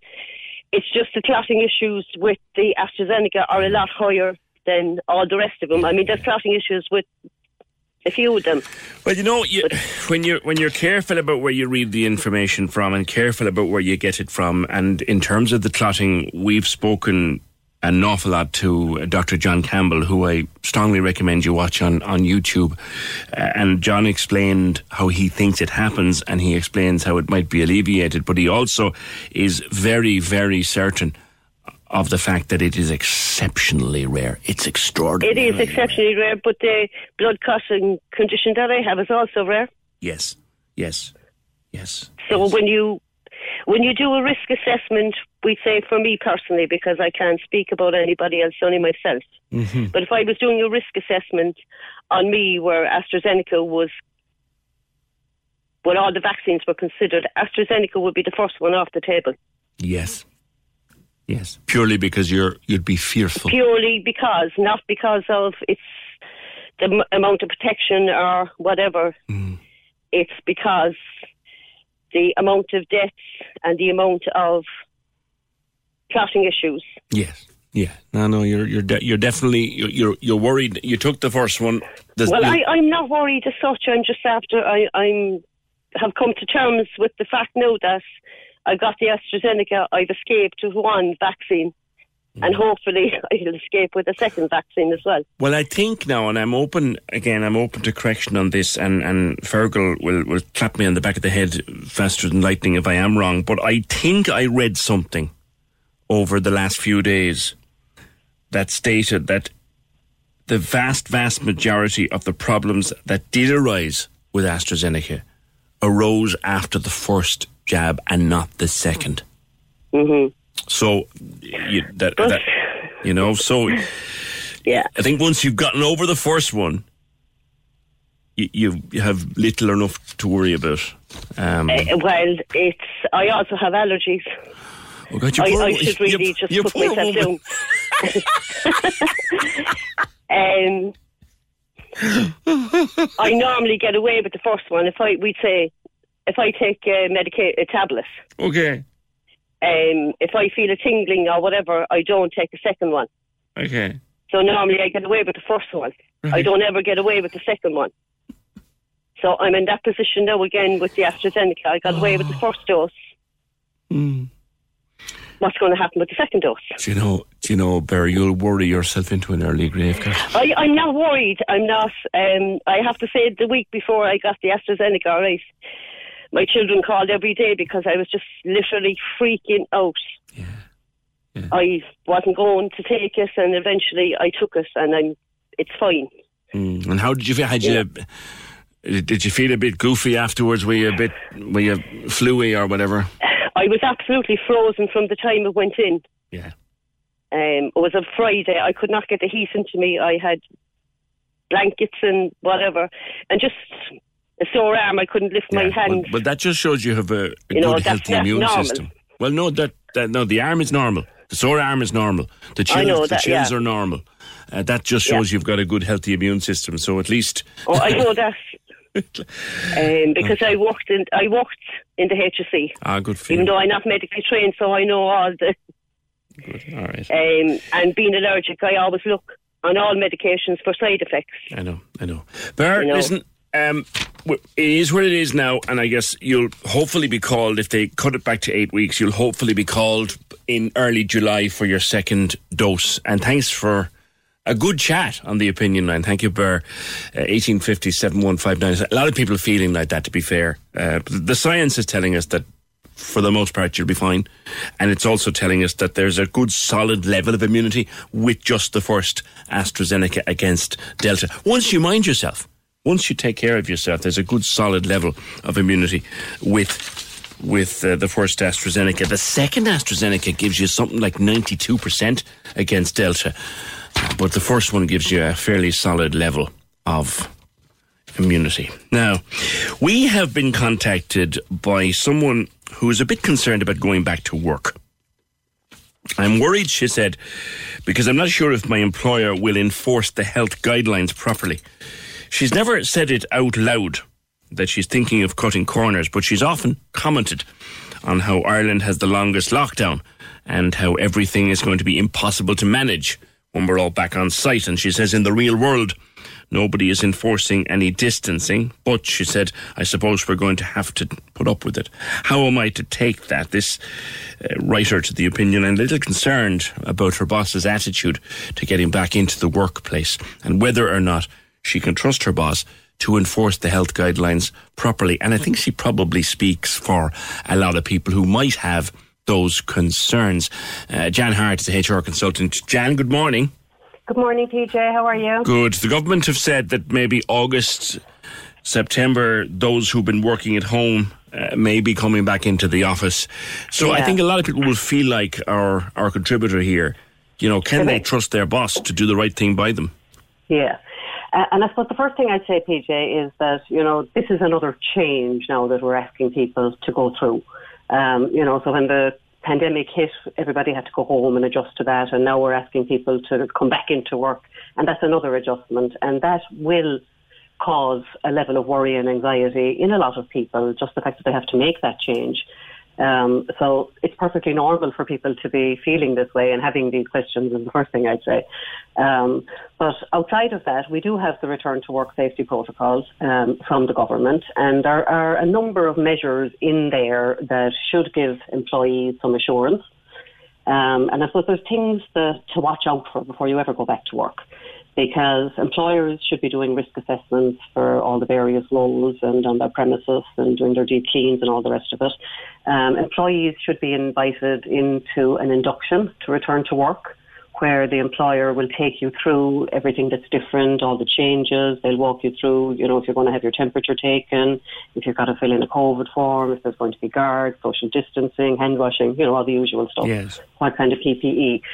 So if that's not happening, I mean, the very first thing that happens is you get a form to fill out, a declaration form, before you return to work. And that should happen three days before you return. And as part of that communication, there should be consultation about the changes or at a minimum induction to tell you, to walk you through. So if those things aren't happening, that's the first place to ask questions. You know, is there a form I need to fill out? Is, um, is there training that I'm going to get? And if the answer is no, then that raises concerns. Um, another thing that's in the protocol is every organisation has to appoint at least one um, lead worker representative who's in charge of ensuring that all these measures are strictly adhered to. Mm-hmm. So you can ask the question, who is the lead representative for COVID? In other words, And- every workplace uh, has to appoint a COVID compliance officer, isn't that right? Yes, that's it. Yeah, and they have to train that person and bring them up to speed on what the requirements are. And you know, if somebody is worried going back in, they can always volunteer to be this person. Um, they could get the training, um, and they could have an influence on what's going on in their own workplace at that point. Um, but look, all in all, if somebody does go back to work and you know they're saying that there's no social distancing and there's no hand sanitizer and there's nothing being adhered to, then I think the first port of call is to go and just talk to your employer. Um, you know, rather than going in all guns blazing, saying you're breaking the protocol and you're breaking the law, and you know that Mm. doesn't tend to work. But to just go in and say, you know, my understanding of the protocol is that I should be seeing, you know, all these things in place, and I don't see them. You know, what's Yeah. happening? What's going on? Yeah, Um, this person also concerned about if if they spot something that they know to be wrong. Yeah. How do they go about saying it without coming across as being just you know awkward? Yes. Well, you can always go to this um, lead representative or the compliance officer because that's going to be a co-worker generally. Um, and have the conversation with them and see if they can get it sorted. If it doesn't get resolved, then you can make a formal health and safety complaint. Um, and that's a very serious matter for somebody to put something like that in writing and issue to an employer. And it has to be taken seriously. The employer, you know, and employers are stressed as well because they're human beings too going through everything. But at the same time, if they do get a complaint or a grievance, you know, legally they have to respond appropriately. Okay. So your Um, your advice, briefly, Jan, to this person and where they take it next would be what? Talk to your employer. talk to your employer first, find out what's happening, um, make acquaint yourself with the lead representative. If there isn't one, volunteer for that role and get the training and make sure you put the measures in. And Mm-hmm. I like that idea. I must say. Yeah. Well, it gives you Who's the Who's the COVID compliance officer when we go back? Oh, you haven't one. Well, I'll do it. Yeah, yeah, yeah. That's, actually it. that's actually a clever idea, Jan. Listen, I'll leave it there, uh, and thank you, thank you very much for that. That's Jan Hart, uh, HR consultant. I like that idea. Ask your boss, do you have a COVID compliance officer? Because they have to have, and then say, if they haven't got one, well, I'll do it and get trained for it. That's that's actually a clever idea. Before we go towards news, I got this. It kind of ties in. It kind of does. Uh, and I'm wondering if anybody else is in this situation. And I, I know of it personally. I'm getting on to you, PJ, because I'm confused. My cousin has been told she's a close contact of a case of COVID 19 in her workplace.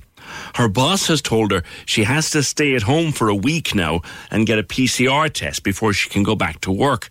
She'll get paid, that's okay. Her employers are very good that way. She works for a pretty large company that would be considered an essential provider. They've had a great safety record at work with only a few mild cases since the start. But PJ, here's the confusing part. My cousin is fully vaccinated. She got called in by her GP in early May for a spare dose of Pfizer. She had dose number two on the 31st. Why does she have to isolate? Can you check this out for me? I said to her last night on the phone, if anyone can find out the reason, you can. Love the show. That's from Lynn. Now, I have the HSE website advice on that, and it's a bit different. And we'll come back to it after the news. Can we just talk? The Opinion Line on Corks 96 FM. With Dairy Made Premium Spread, 100% natural and made in Cork using West Cork cream.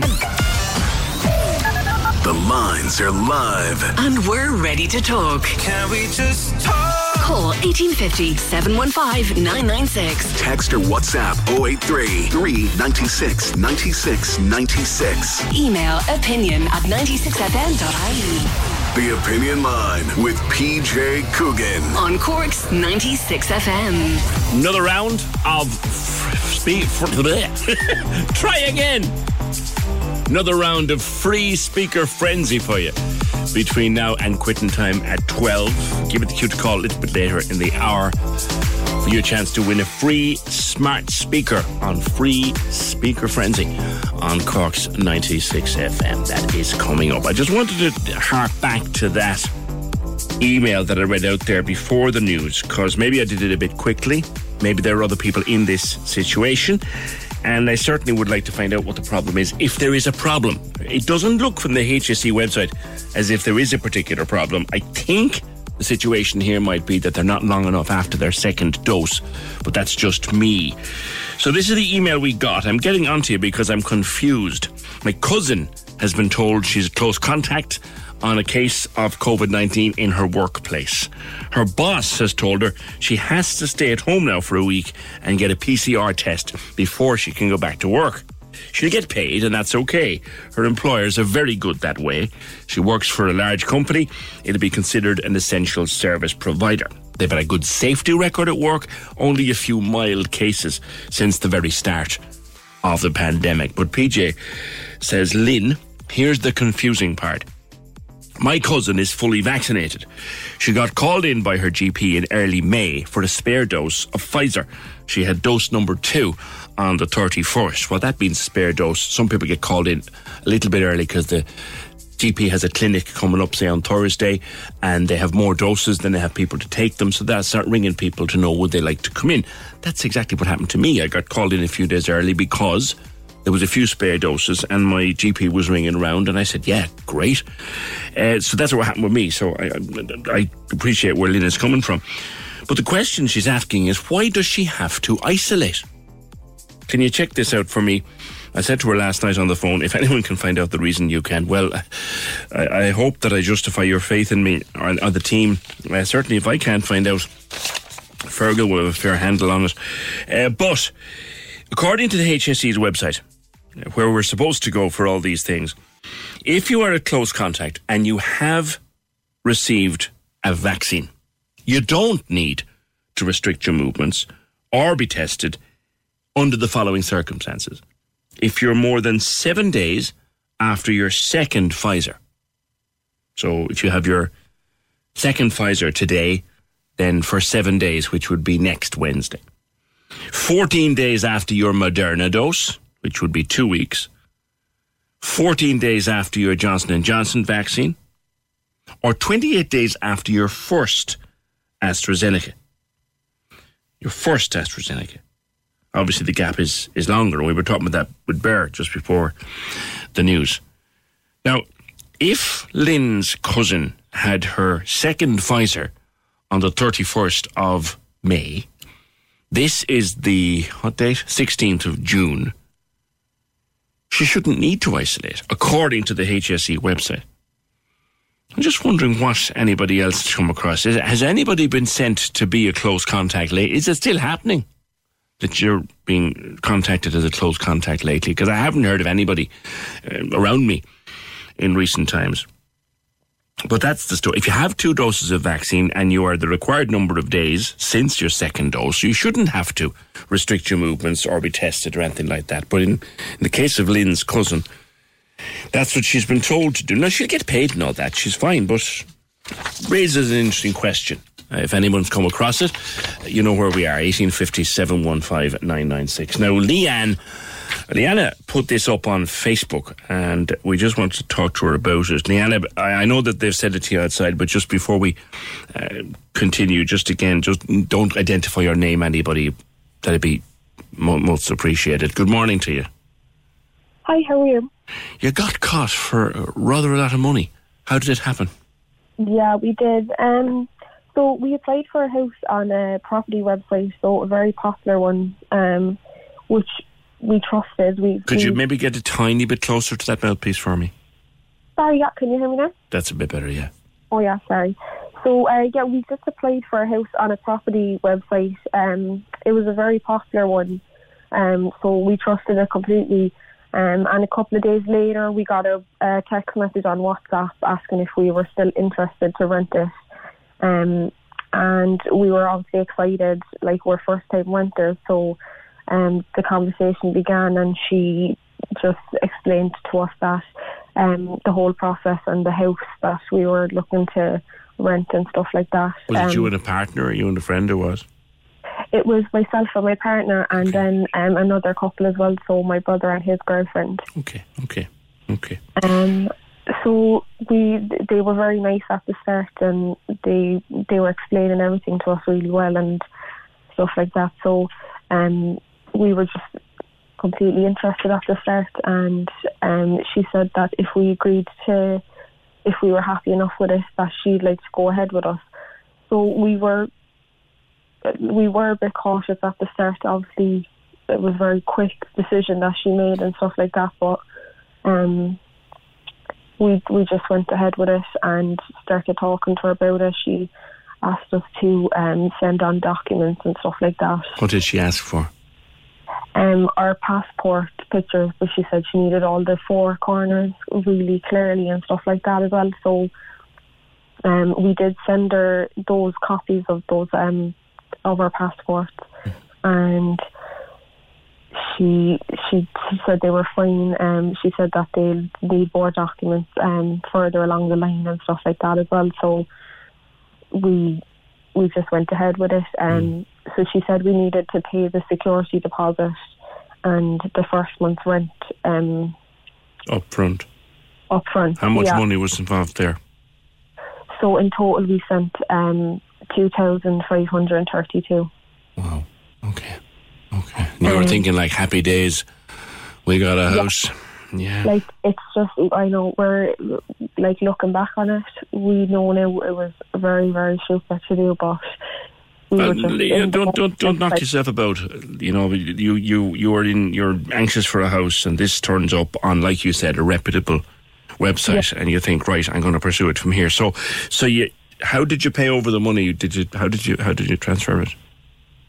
So she actually sent us, um, like it, the the thing is, it was all done through the the actual what property website, so it looked so legit. It was um, done through the property website link itself, um, okay. and it had all that on the the form and everything. So, Right.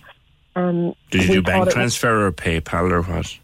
It was bank transfer, Um, on that, yeah. So, Then it comes to move. You were supposed to move on Sunday, were you?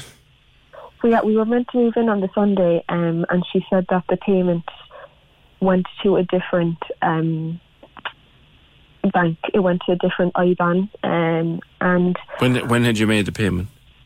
we made the payment on the 9th of uh, June, and Friday. Right. The, the, that that would have been Wednesday, so it should quite it should easily have gone through by Sunday. Yeah. yeah. Um, so she said it didn't. Um, it went to the wrong bank. Oh no, it's, sorry. She said that it went. Um, it didn't go through because the banks were closing, and it was. It was it, it, there was a delay or something like that. So we were confused. We said no, that that shouldn't happen. Um, it should Did have the money go out of your account? Yeah, it went out of our account. Um, I said "Mm, that should have been there a long time ago, and she said I'm going to contact um, I'm going to contact the property website and see why it didn't go through. Um, but she said that it'll be fine. I said we were due to move in the um, Saturday, so I said what's happening? And she said um, we'll have to wait for that money to go through for you to be able to move in. Okay. Um, So what happened next? So when the Saturday came, we, we obviously didn't move in. She um, I, she said it'll be Monday now because uh, the banks are closed, and um, I said, "Are we definitely getting the keys on Monday?" And she said, "Yeah, you'll definitely get them on Monday." Um, so Monday came, she texts again and says, "The money hasn't gone through. You've put it into a different bank." Um, so we we we can't go ahead with it. And again and I felt like what? I said how was it gone into a different bank? I had all the evidence that it went into the right bank that sh- that we were after sending it to. She said no that's um she was just she just kept saying no you You've done what everyone does. You check the IBANs because they're a long number. You checked it, you double checked it, you sent it to the right place. Yeah. Yeah, so we, we sent it everywhere. We double checked it, um, everything like that, and she was just no, she was having any of it. Like she said, no, the, that's the wrong one, and I said, look, we're going to have to um, look into this a bit further. And Was it was it that at that stage, Leanna, you started to get a bit of a smell off of this?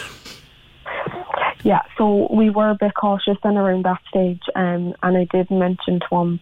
I said, "Look, we're going to have to contact um, the guards and and talk about this with them because I said, um, I know, like, we're I said we're first time renters. We're very cautious as it is. We like we don't have like any idea of if this is normal and stuff like this. So we, um, I said that to him, and they kind of lost thought of it. Then, like, uh, that I was mentioning bringing in the guards and having a conversation with them. Oh, you mentioned it to the person you were in communication with that you were going to be checking with the guy. What did you eventually find out about the house? I mean, did the house exist? The house does exist. Um, we so what I did was she did send us a passport picture of herself, and it actually ended up not even being that person that we were talking to. So she had taken someone else's passport and claimed to be herself, claimed to be that person. Um, so I got in contact with the person in the passport picture on Facebook, and they just said, "No, that's not me." And my their passport was was taken or whatever, and he said, "That's not my, that's not me. That's talking to you." Um, so then straight away we knew it was that was wrong, and Yeah. Did you go to see the house? we did see the house, um, but when we went down on the day, there was nobody there to meet us. Um, she just said again, "Oh, there's um, a delay and stuff like that, so we won't be able to get there today." Um, there was an agent or something; they couldn't make it. Um, so we were, we just said, "Fine, no problem." We came back, um, and what happened then was when I did contact the girl on Facebook, and she said, "No, that's not myself." Um,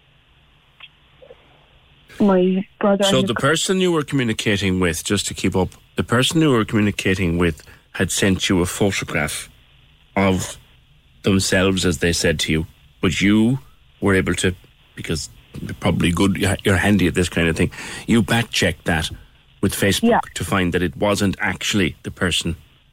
yeah, so I did Right. check Facebook and, and I talked to the girl. She said that's not me. Um, so then we said we'd contact the guards. So we did contact the guards on the property website, and they all were working with us. Um, so at the at the same time, my brother and his girlfriend, and they went to the property, and I said go to the property and knock on the door, just see if what if there's an answer, if there's someone in the house, or if they can tell us anything.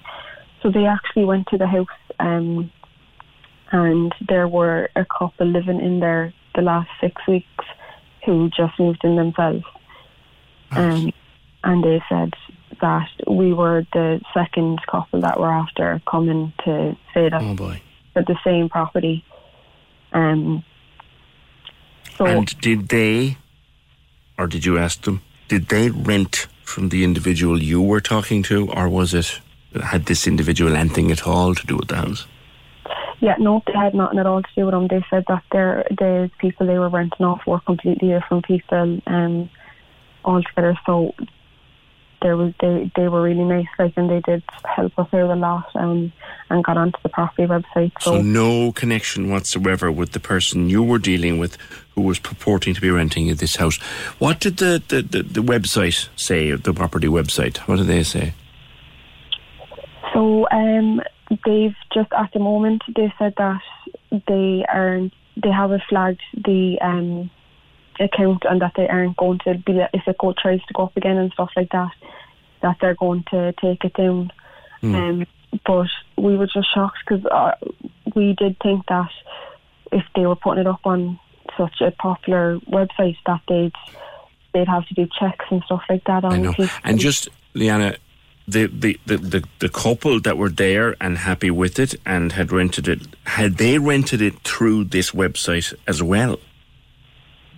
Yeah, they had. Um, They they used the same website, um, and everything was fine. And so they were just. It was just completely. They just cloned the house and. Crikey. Right. How, do you, how did you feel at this stage? Um, so I upset. Like the, we were so excited. We had all our stuff are still packed. We're in the middle of unpacking them. Um, it was it was just I I didn't even think this was a thing like fake passports, all this kind of stuff. Um, Not to mention the fact that you're down two and a half grand. yeah, um, I know it was it was upsetting. Like it's well, we're working with the banks and the guards. Your bank should be able to help you with that because of IBAN and SEPA rules and all that. Your bank should be able to help you with that. But at the same time, you know, you, you, you're in stone. Yeah, Yeah, and it was it was um, it was very um, hard leaving. You know, we we told everyone, our family, our friends, everything that we were um, moving out and yeah. and stuff like that. And they said they were all excited for us. So you do feel a bit stupid afterwards, then kind of getting caught. And Well, you know, I, I, I, I think, Leanna, that don't beat yourself up. You know, you, you, you've you've been you've been hoodwinked here by, by someone who clearly has done this more than once, and, and don't beat yourself up about it. I know you feel like you feel like an awful idiot, but but don't don't beat yourself up about it. I take it that the guards are now looking at everything. For for example, the, the number that you are WhatsApping, you were able to see that number, I presume. yeah. So you've given that to the guards, I take it, have you? I have, yeah, and at the moment the guards have just told me to keep um, messaging them, to keep con- the contact going and stuff like that because they are trying to um, ping the number and stuff like that to try and locate where they are and all that. Okay. And where are you? Have you got a place to live now? Yeah, so we are we're me and my are staying with his um, father at the moment, so we're we're fine. We've loads of family. They've all rallied around now and tried to support us and stuff like that. Um, okay. For the time being, thank God. But um, yeah, it's it's after scaring us off renting now again and I going. know. looking. Will you will you do us a favour? Will you stay in touch with me? Stay in touch with, with Terry and Fergal and and uh, see where this goes. I'm more, more I'm interested in two things. I'm interested in getting your money back, which I hope you will, and I'm also interested in finding out what investigation happens to, to tracking this this person down. But uh, at least you've got Yeah. somewhere to go. You know. Yeah, yeah, that's the main thing, I suppose. And we'll hopefully we will get the money back, and we'll the, the girls will be able to catch whoever it is, so they wouldn't be able to do it to someone again because No, it's a particularly nasty thing to do to people. it is. Yeah, and even we were speaking yesterday, myself and my partner, saying like whatever about us, but there could be you know older people out there who'd who'd have a, be getting caught for a lot more money and stuff like that. So we mm. just wanted to like raise awareness and make sure because it did all look really legit. Even the guard we were speaking to said that they had everything down to a T. So it it was scary how well it was done. Well, look, keep in touch with the guards. Do exactly as they say. Keep in touch with your bank. And, and keep in touch with us and let us know where this goes, and we'll catch up again. Yeah, perfect. I will. Leanna, thank you. And uh, don't, don't beat yourself up, okay? Yeah, great. Thanks a million. Take care. Take care. That's Leanna. 1850 715 That's a scummy thing to do. So the house had been quite legitimately rented. Someone harvested the information and started trying to take money, trying to extract money from Leanna and her partner and brother and girlfriend. Managed to extract two and a half grand. And then they find that actually the house is quite happily rented, thank you very much. But that, and did you notice she said that? They were the second group of people to come knocking on the door. So hopefully the guards will be able to sort that out. I, I, I don't know, so I won't say for certain. I think the bank will sort her out for her money. Uh, you would certainly hope so, and you'd hope that the guards can track down what's happening here. 1850 715 996. Some breaking news. Uh, and Paul Byrne of Virgin Media has just tweeted in the last 15 minutes that remains found in a car submerged in water in Crosshaven last month have been identified as those of Barry Collin, who went missing from Crosshaven in 2004. A file will now be sent to the office of the coroner. That's a significant development in a local story. I think most people figured that it was going to be the news that would emerge, but Paul has confirmed it there in the last while. The remains found in the car, submerged in the water in Crosshaven, found by a, volun- a group of rescue volunteers on a training exercise. They found it, and they have identified the the remains have been identified as those of Barry Collin. 1857 15996. Can we just talk? The The Opinion Line on Cork's 96 FM. With Dairy Made Premium Spread, 100% natural and made in Cork using West Cork cream. The Cork Diary. On Cork's 96 FM. Boherbue National School is holding a fundraising raffle, offering you the chance to win a dream house in Killarney. Tickets can be bought online at winyourdreamhouseinkillarney.com or by emailing the school at office at boherbueNS.ie. If you have an event you would like mentioned, email corkdiary at 96fm.ie. The Cork Diary. With the new Explore Cork app, a Cork County Council initiative. The perfect way to plan your staycation in Cork. On Cork's 96 FM. Remember that thing I told you earlier on that I couldn't tell you any more about? About outdoor, outdoor drinking and dining. Yeah, I'm still looking into that. We're still looking into that, doing a bit of legwork. It might come to nothing. It might come to nothing. But it's certainly worth waiting for the answer. We're working on it at the moment. I mentioned yesterday uh, Murder at the Cottage, the documentary uh, that drops on Sky Crime this weekend. It's the Jim Sheridan documentary on Sophie Toscan du Plantier. It's been four or five years in the making and in the putting together. Uh, most of it done uh, during 2019 and 2020, but it's it's dropping this weekend. And I can tell you now, I've had uh, the opportunity to see two episodes. Um, thanks to our, our friends at the production company, I've had a, an opportunity to see two episodes. It is magnificent. It is just off the scale good. Uh, I can't wait to see the rest of it. But it drops on Sky Crime on Sunday. It's called Murder at the Cottage. Off the scale. Particularly if you've even the slightest interest in the Sophie story. We were chatting yesterday morning uh, to Sive about litter and uh, illegal dumping. And she mentioned to me, I don't know if it's still there, I assume it is, that someone had dumped a couch. A couch, like a full couch, up on the side of the road, two seater couch, up near Ballinhassig. Uh, it's gone to the skip now. That's great. The council have taken it and it's gone to the skip and all that. But while we were talking about that, uh, the phone was ringing with another story about a couch uh, from the Kilmichael Bar in Bandon. Evelyn, good morning to you. You're on the opinion line. Good morning, PJ. How are you? Good. Almost as we were talking about one co- couch, you were picking up the phone about another one. What's this about? Uh, PJ, myself and my husband uh, were looking to downsize our three-seater couch to a two-seater. So we decided to call to Lisheen House because we had done a fundraiser before for them, and they were very good um, because it's for mental awareness and things like that. So we Yes. decided we'd, we'd support them by buying the couch. Um, we looked for at a couch in Clonakilty store. We saw one we liked, but we said this is Skibbereen is a bigger store and they probably have more of a variety. So we took a spin to Skibbereen. And as we were looking at the couches, there was a sum of money on the armrest of one of the leather couches there.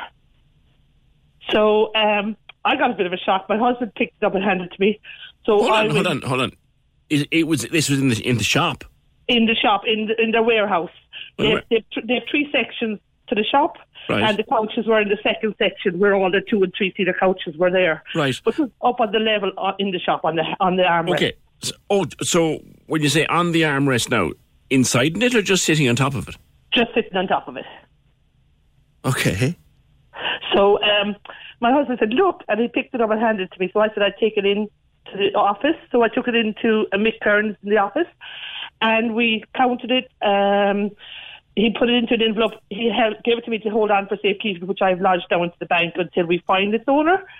And I, Mick put it up on their page, on Lisheen House's page, to find who lost it. So, so, so like, you don't necessarily don't know that it was either with the couch, but it's just maybe left in the warehouse. It I could have been. You don't know how. Like, I thought initially, I got the impression that you'd found it sort of down the side cushion or something. No, no, it was up on the on the armrest. So I'm just thinking uh, myself now, and my husband were just chatting about it. We said, it, I'm reckon it could be an old person, an old man that might have money. and lost it out of his pocket because I said if it was a woman, she'd have a handbag and a purse like all us women have our handbags and Mm. everything is thrown into it. Oh, so this you think, Evelyn, is someone who went to the Lisheen House warehouse and was looking around for maybe to buy a couch, had there a few bob with them, maybe in an envelope or something, Um, and well, just left it there. It wasn't in an envelope. Wasn't. It was there was elastic band around it. Okay. So it would be like a, like that would have been done years ago. Yeah. If it went to a bank or a post office. it was What, what the old people would call a ball of money. Correct. Correct. Yeah.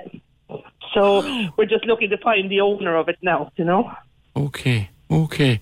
And obviously you brought it to the attention of, of Lisheen and that. Oh yes, yes. you- so they put put, it up on Facebook first, and uh, they had a few people that have asked about it. But I suppose should I say it's not the money that we found. It does. It you know it's ongoing. We have to find out what Sure. You know. Let's get one or two more details out there then uh, for people. So, what day was this or date, Evan? It was a Friday. It should be two weeks on Friday. Two weeks up. on Friday. Yeah. And it would have been a considerable sum of money, shall we It say, would- four would. figure? Uh, would be yeah, would be a four figure. Yeah. A four figure sum of money. Yeah. And it was rolled up, uh, tied together with elastics. We're not going to say how much. No. No. Uh, but you've put it safely into a bank. Yes, I put it into our own bank, and I told uh, Mick that because we're putting everything through Mick because of because it was found in the Lisheen house. So we said it, everything correspondence goes through him, Right. and and when the owner is has been sourced, we will remove the money from the bank and gladly hand it back over to the rightful owner. You know. Right, right. And this was the Skibbereen warehouse of, of Lisheen House. That's, That's the right, most yeah. ama- amazing thing to find. And just there, wow, okay. It was amazing because I said like that we've been out of work for the last 15 months because we have a bar in Bandon Yes. and we've been out of work for the last 15 months so it was a nice find if somebody else had found it I don't know whether they'd be as honest or Well, not well, your honesty is your honesty is very heartwarming. It, it really is. Well, Well, done. I suppose, like because if, if, if it had been sitting there in a warehouse, just sitting there advertising itself, sure anybody could have taken it and pocketed it and walked away with it. correct yeah that's right And the way it was tied up, those little, as the as the old people used to call them, a ball of money, you know, you'd stick it in the pocket. So well done. You're you're a very honest person. And the money, if anyone was Friday two weeks ago, Friday, Skibbereen warehouse where they have couches and stuff, Lisheen house, so, couches and sofas and stuff. Anyone who left money rolled up, it's safe. Okay. Okay. They're probably going around wondering what happened to their cash. Uh, you say you have the pub, the, the, the Kilmichael Bar. Are you opening yet or what? the 5th of July we're hoping to open PJ because we wouldn't have a bigger space to do outside dining or anything like that so we're hoping that we'll go ahead on the 5th of July that we'll be open for indoor and outdoor dining that you know Well, do you know what what I hope? I hope that because of the wonderful honesty and kindness that you've shown, that you are absolutely booked solid once you open your doors. Thank you, PJ. And I hope that sometime if you're around, you'll call into us for maybe a breakfast or. I might well, I might well do that. I might well do that. Listen, Evelyn, lovely talking to you, and thank you very much. So there we go through that again. Uh, I thought uh, that's Evelyn from the Kilmichael Bar. I thought uh, when I read the notes initially that, and it's how, how how it was originally described, was that it was tucked down the side of the couch or maybe stuck between two cushions, as could happen, and they only discovered it when they got it home. But there it was in the warehouse, the Lisheen House warehouse in Skibbereen. So there it was on the arm of the couch, a rolled up ball of money, considerable sum of money, which they have taken and placed safely in a bank account. And if anybody wants to contact them or contact us, we'll put them in touch. If that's your money or you know anybody who lost a sum of money, it sounds like someone had been saving hard to buy a piece of furniture and then lost their money. Or maybe they were saving it for something else, but they, they've lost quite an amount of money in the Skibbereen warehouse of Lisheen House. It's safe. It's been found by a very honest person. Can we just talk?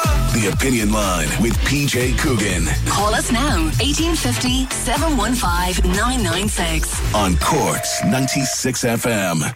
Just on that appearance of Tony Holohan before the Oireachtas committee uh, later on, uh, half 12. We'll be following it uh, tomorrow on the programme to see what he has to say with regard to antigen testing. Uh, Gavan Reilly of Virgin Media has been tweeting that he wasn't coming alone to the committee.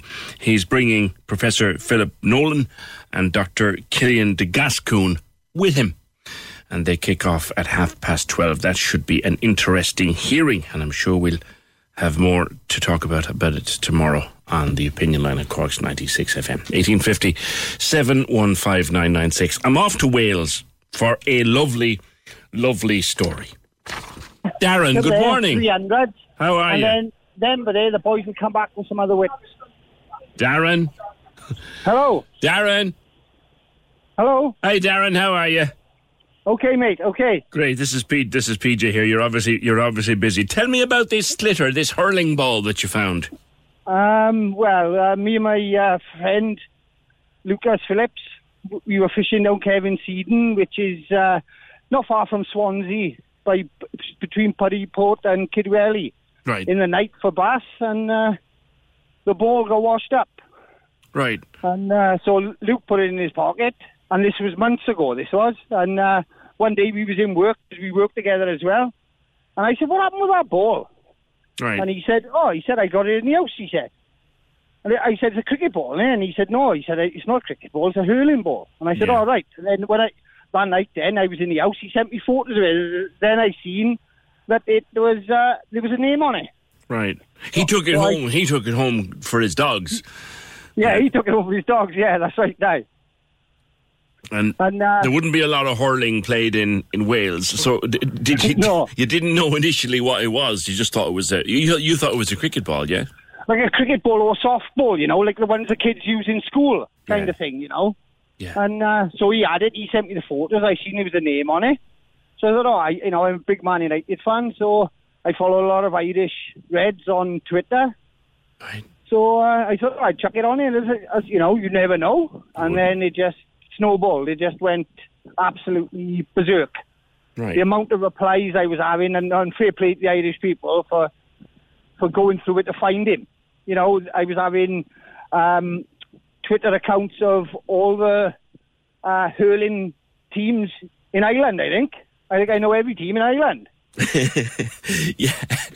And you traced it eventually to, to Cork, to Douglas, which has a fine, solid, strong GAA club, a hurling club. Yeah. Um, and stay there, Darren, because Michael Fogarty is on the line, and it's your son's ball, Michael. Tell me more. Good morning. Hi, PJ. How are you? Good morning, to you. Tell me about the ball. Yeah, basically during lockdown because we couldn't go to the beaches or anything like that or the GAA club, so the only place we could really go was down by Páirc Uí Chaoimh, down by the marina, of Blackrock, for a couple of pucks. Yeah. So basically, we went down there during the summer and bring down the bag of balls with us, and I suppose my hot dog lumped a couple of them into the water down there. Right. And I'd say that's how it ended up down there. Now, the only other suggestion was that we were down in Kinsale just before lockdown. Right. But um, my hello told me last night, he said, no, Dad, I, I wasn't in the beach in Kinsale with that one. I think I lost that down at the river, down Right. by Páirc Uí Chaoimh. So that's where he lost When, them in. when was this, Michael? Um, I'd say it was probably I'd say when lockdown kicked in with the COVID last year. So last spring, maybe, yeah. yeah, yeah, I'd And say last. when was spring. it you found it, Darren? Uh, it was about, I'd say, five weeks ago, a month, five weeks ago. Because I, I, I done so much fishing and I can't really remember what day it was actually on. Okay, okay. So you just, know what I mean? Right. So between between last summer and, and five weeks ago, it had washed up in, in a beautiful part of Wales. Um, yeah. So, Michael, it's it is his ball. Remember the Douglas? Yeah. Douglas Club. A huge surprise, I suppose, to get it. Yeah, it was. Yeah, yeah. But sure, look, we didn't take much notice. We just, I uh, just told him, look, it'll end up somewhere anyway. Yeah. Hopefully, some, some other child will find it and play with it. But we didn't expect it to end up over in Wales, I guess. you sure You know, didn't. So, my whole org is trying to find out now and uh, Google Maps where is Wales and how far it's travelled. And Ah, tis gone a So- good, tis gone a good distance. Tis gone. There was a time in order to get there, you'd need a, you'd need a ferry. Put it that way. D- Yeah, Darren, that's you also there's an interesting Cork connection here, not just because of the ball, but your name. Uh, per, have I got it right? Actison. Actison, A C T E S O N. Now you've traced that. Yeah, my father and my son uh, traced it, and I think it. Yeah, it's Cud- Cadwallader Actison lived in Cork in the 1700s, I believe. Right. Right. Crikey. Because I have a, I have a friend whose name is Axon, and I was thinking, hang on, maybe yeah, there's that's, a. that's yeah, that's another one as well. Yeah, that's I, I remember. There's, there's a couple I think that are slightly different to each other. Yeah. Right. Actison. So, how are you going to get the ball back to the young lad?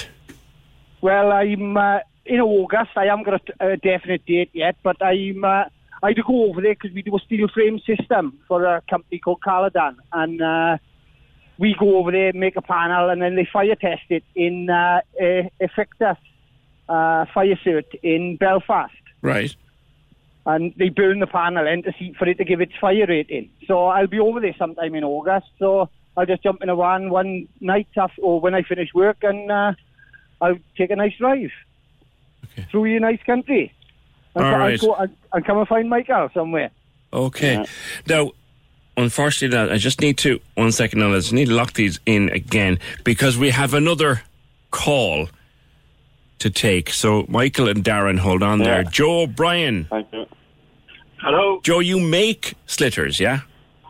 Well, I don't actually make them, but I, I supply a lot of the country with uh, with O'Brien sliotars. Right.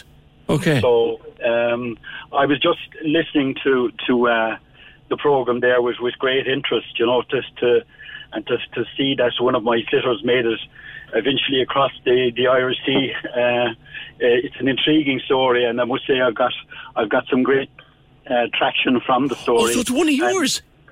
It's one of mine. I like. I would have supplied. I'm not too sure where where Mr. Fogarty bought the the actual sliotar, but I supply clubs and I supply uh, supermarkets uh, all around Munster ma- mainly.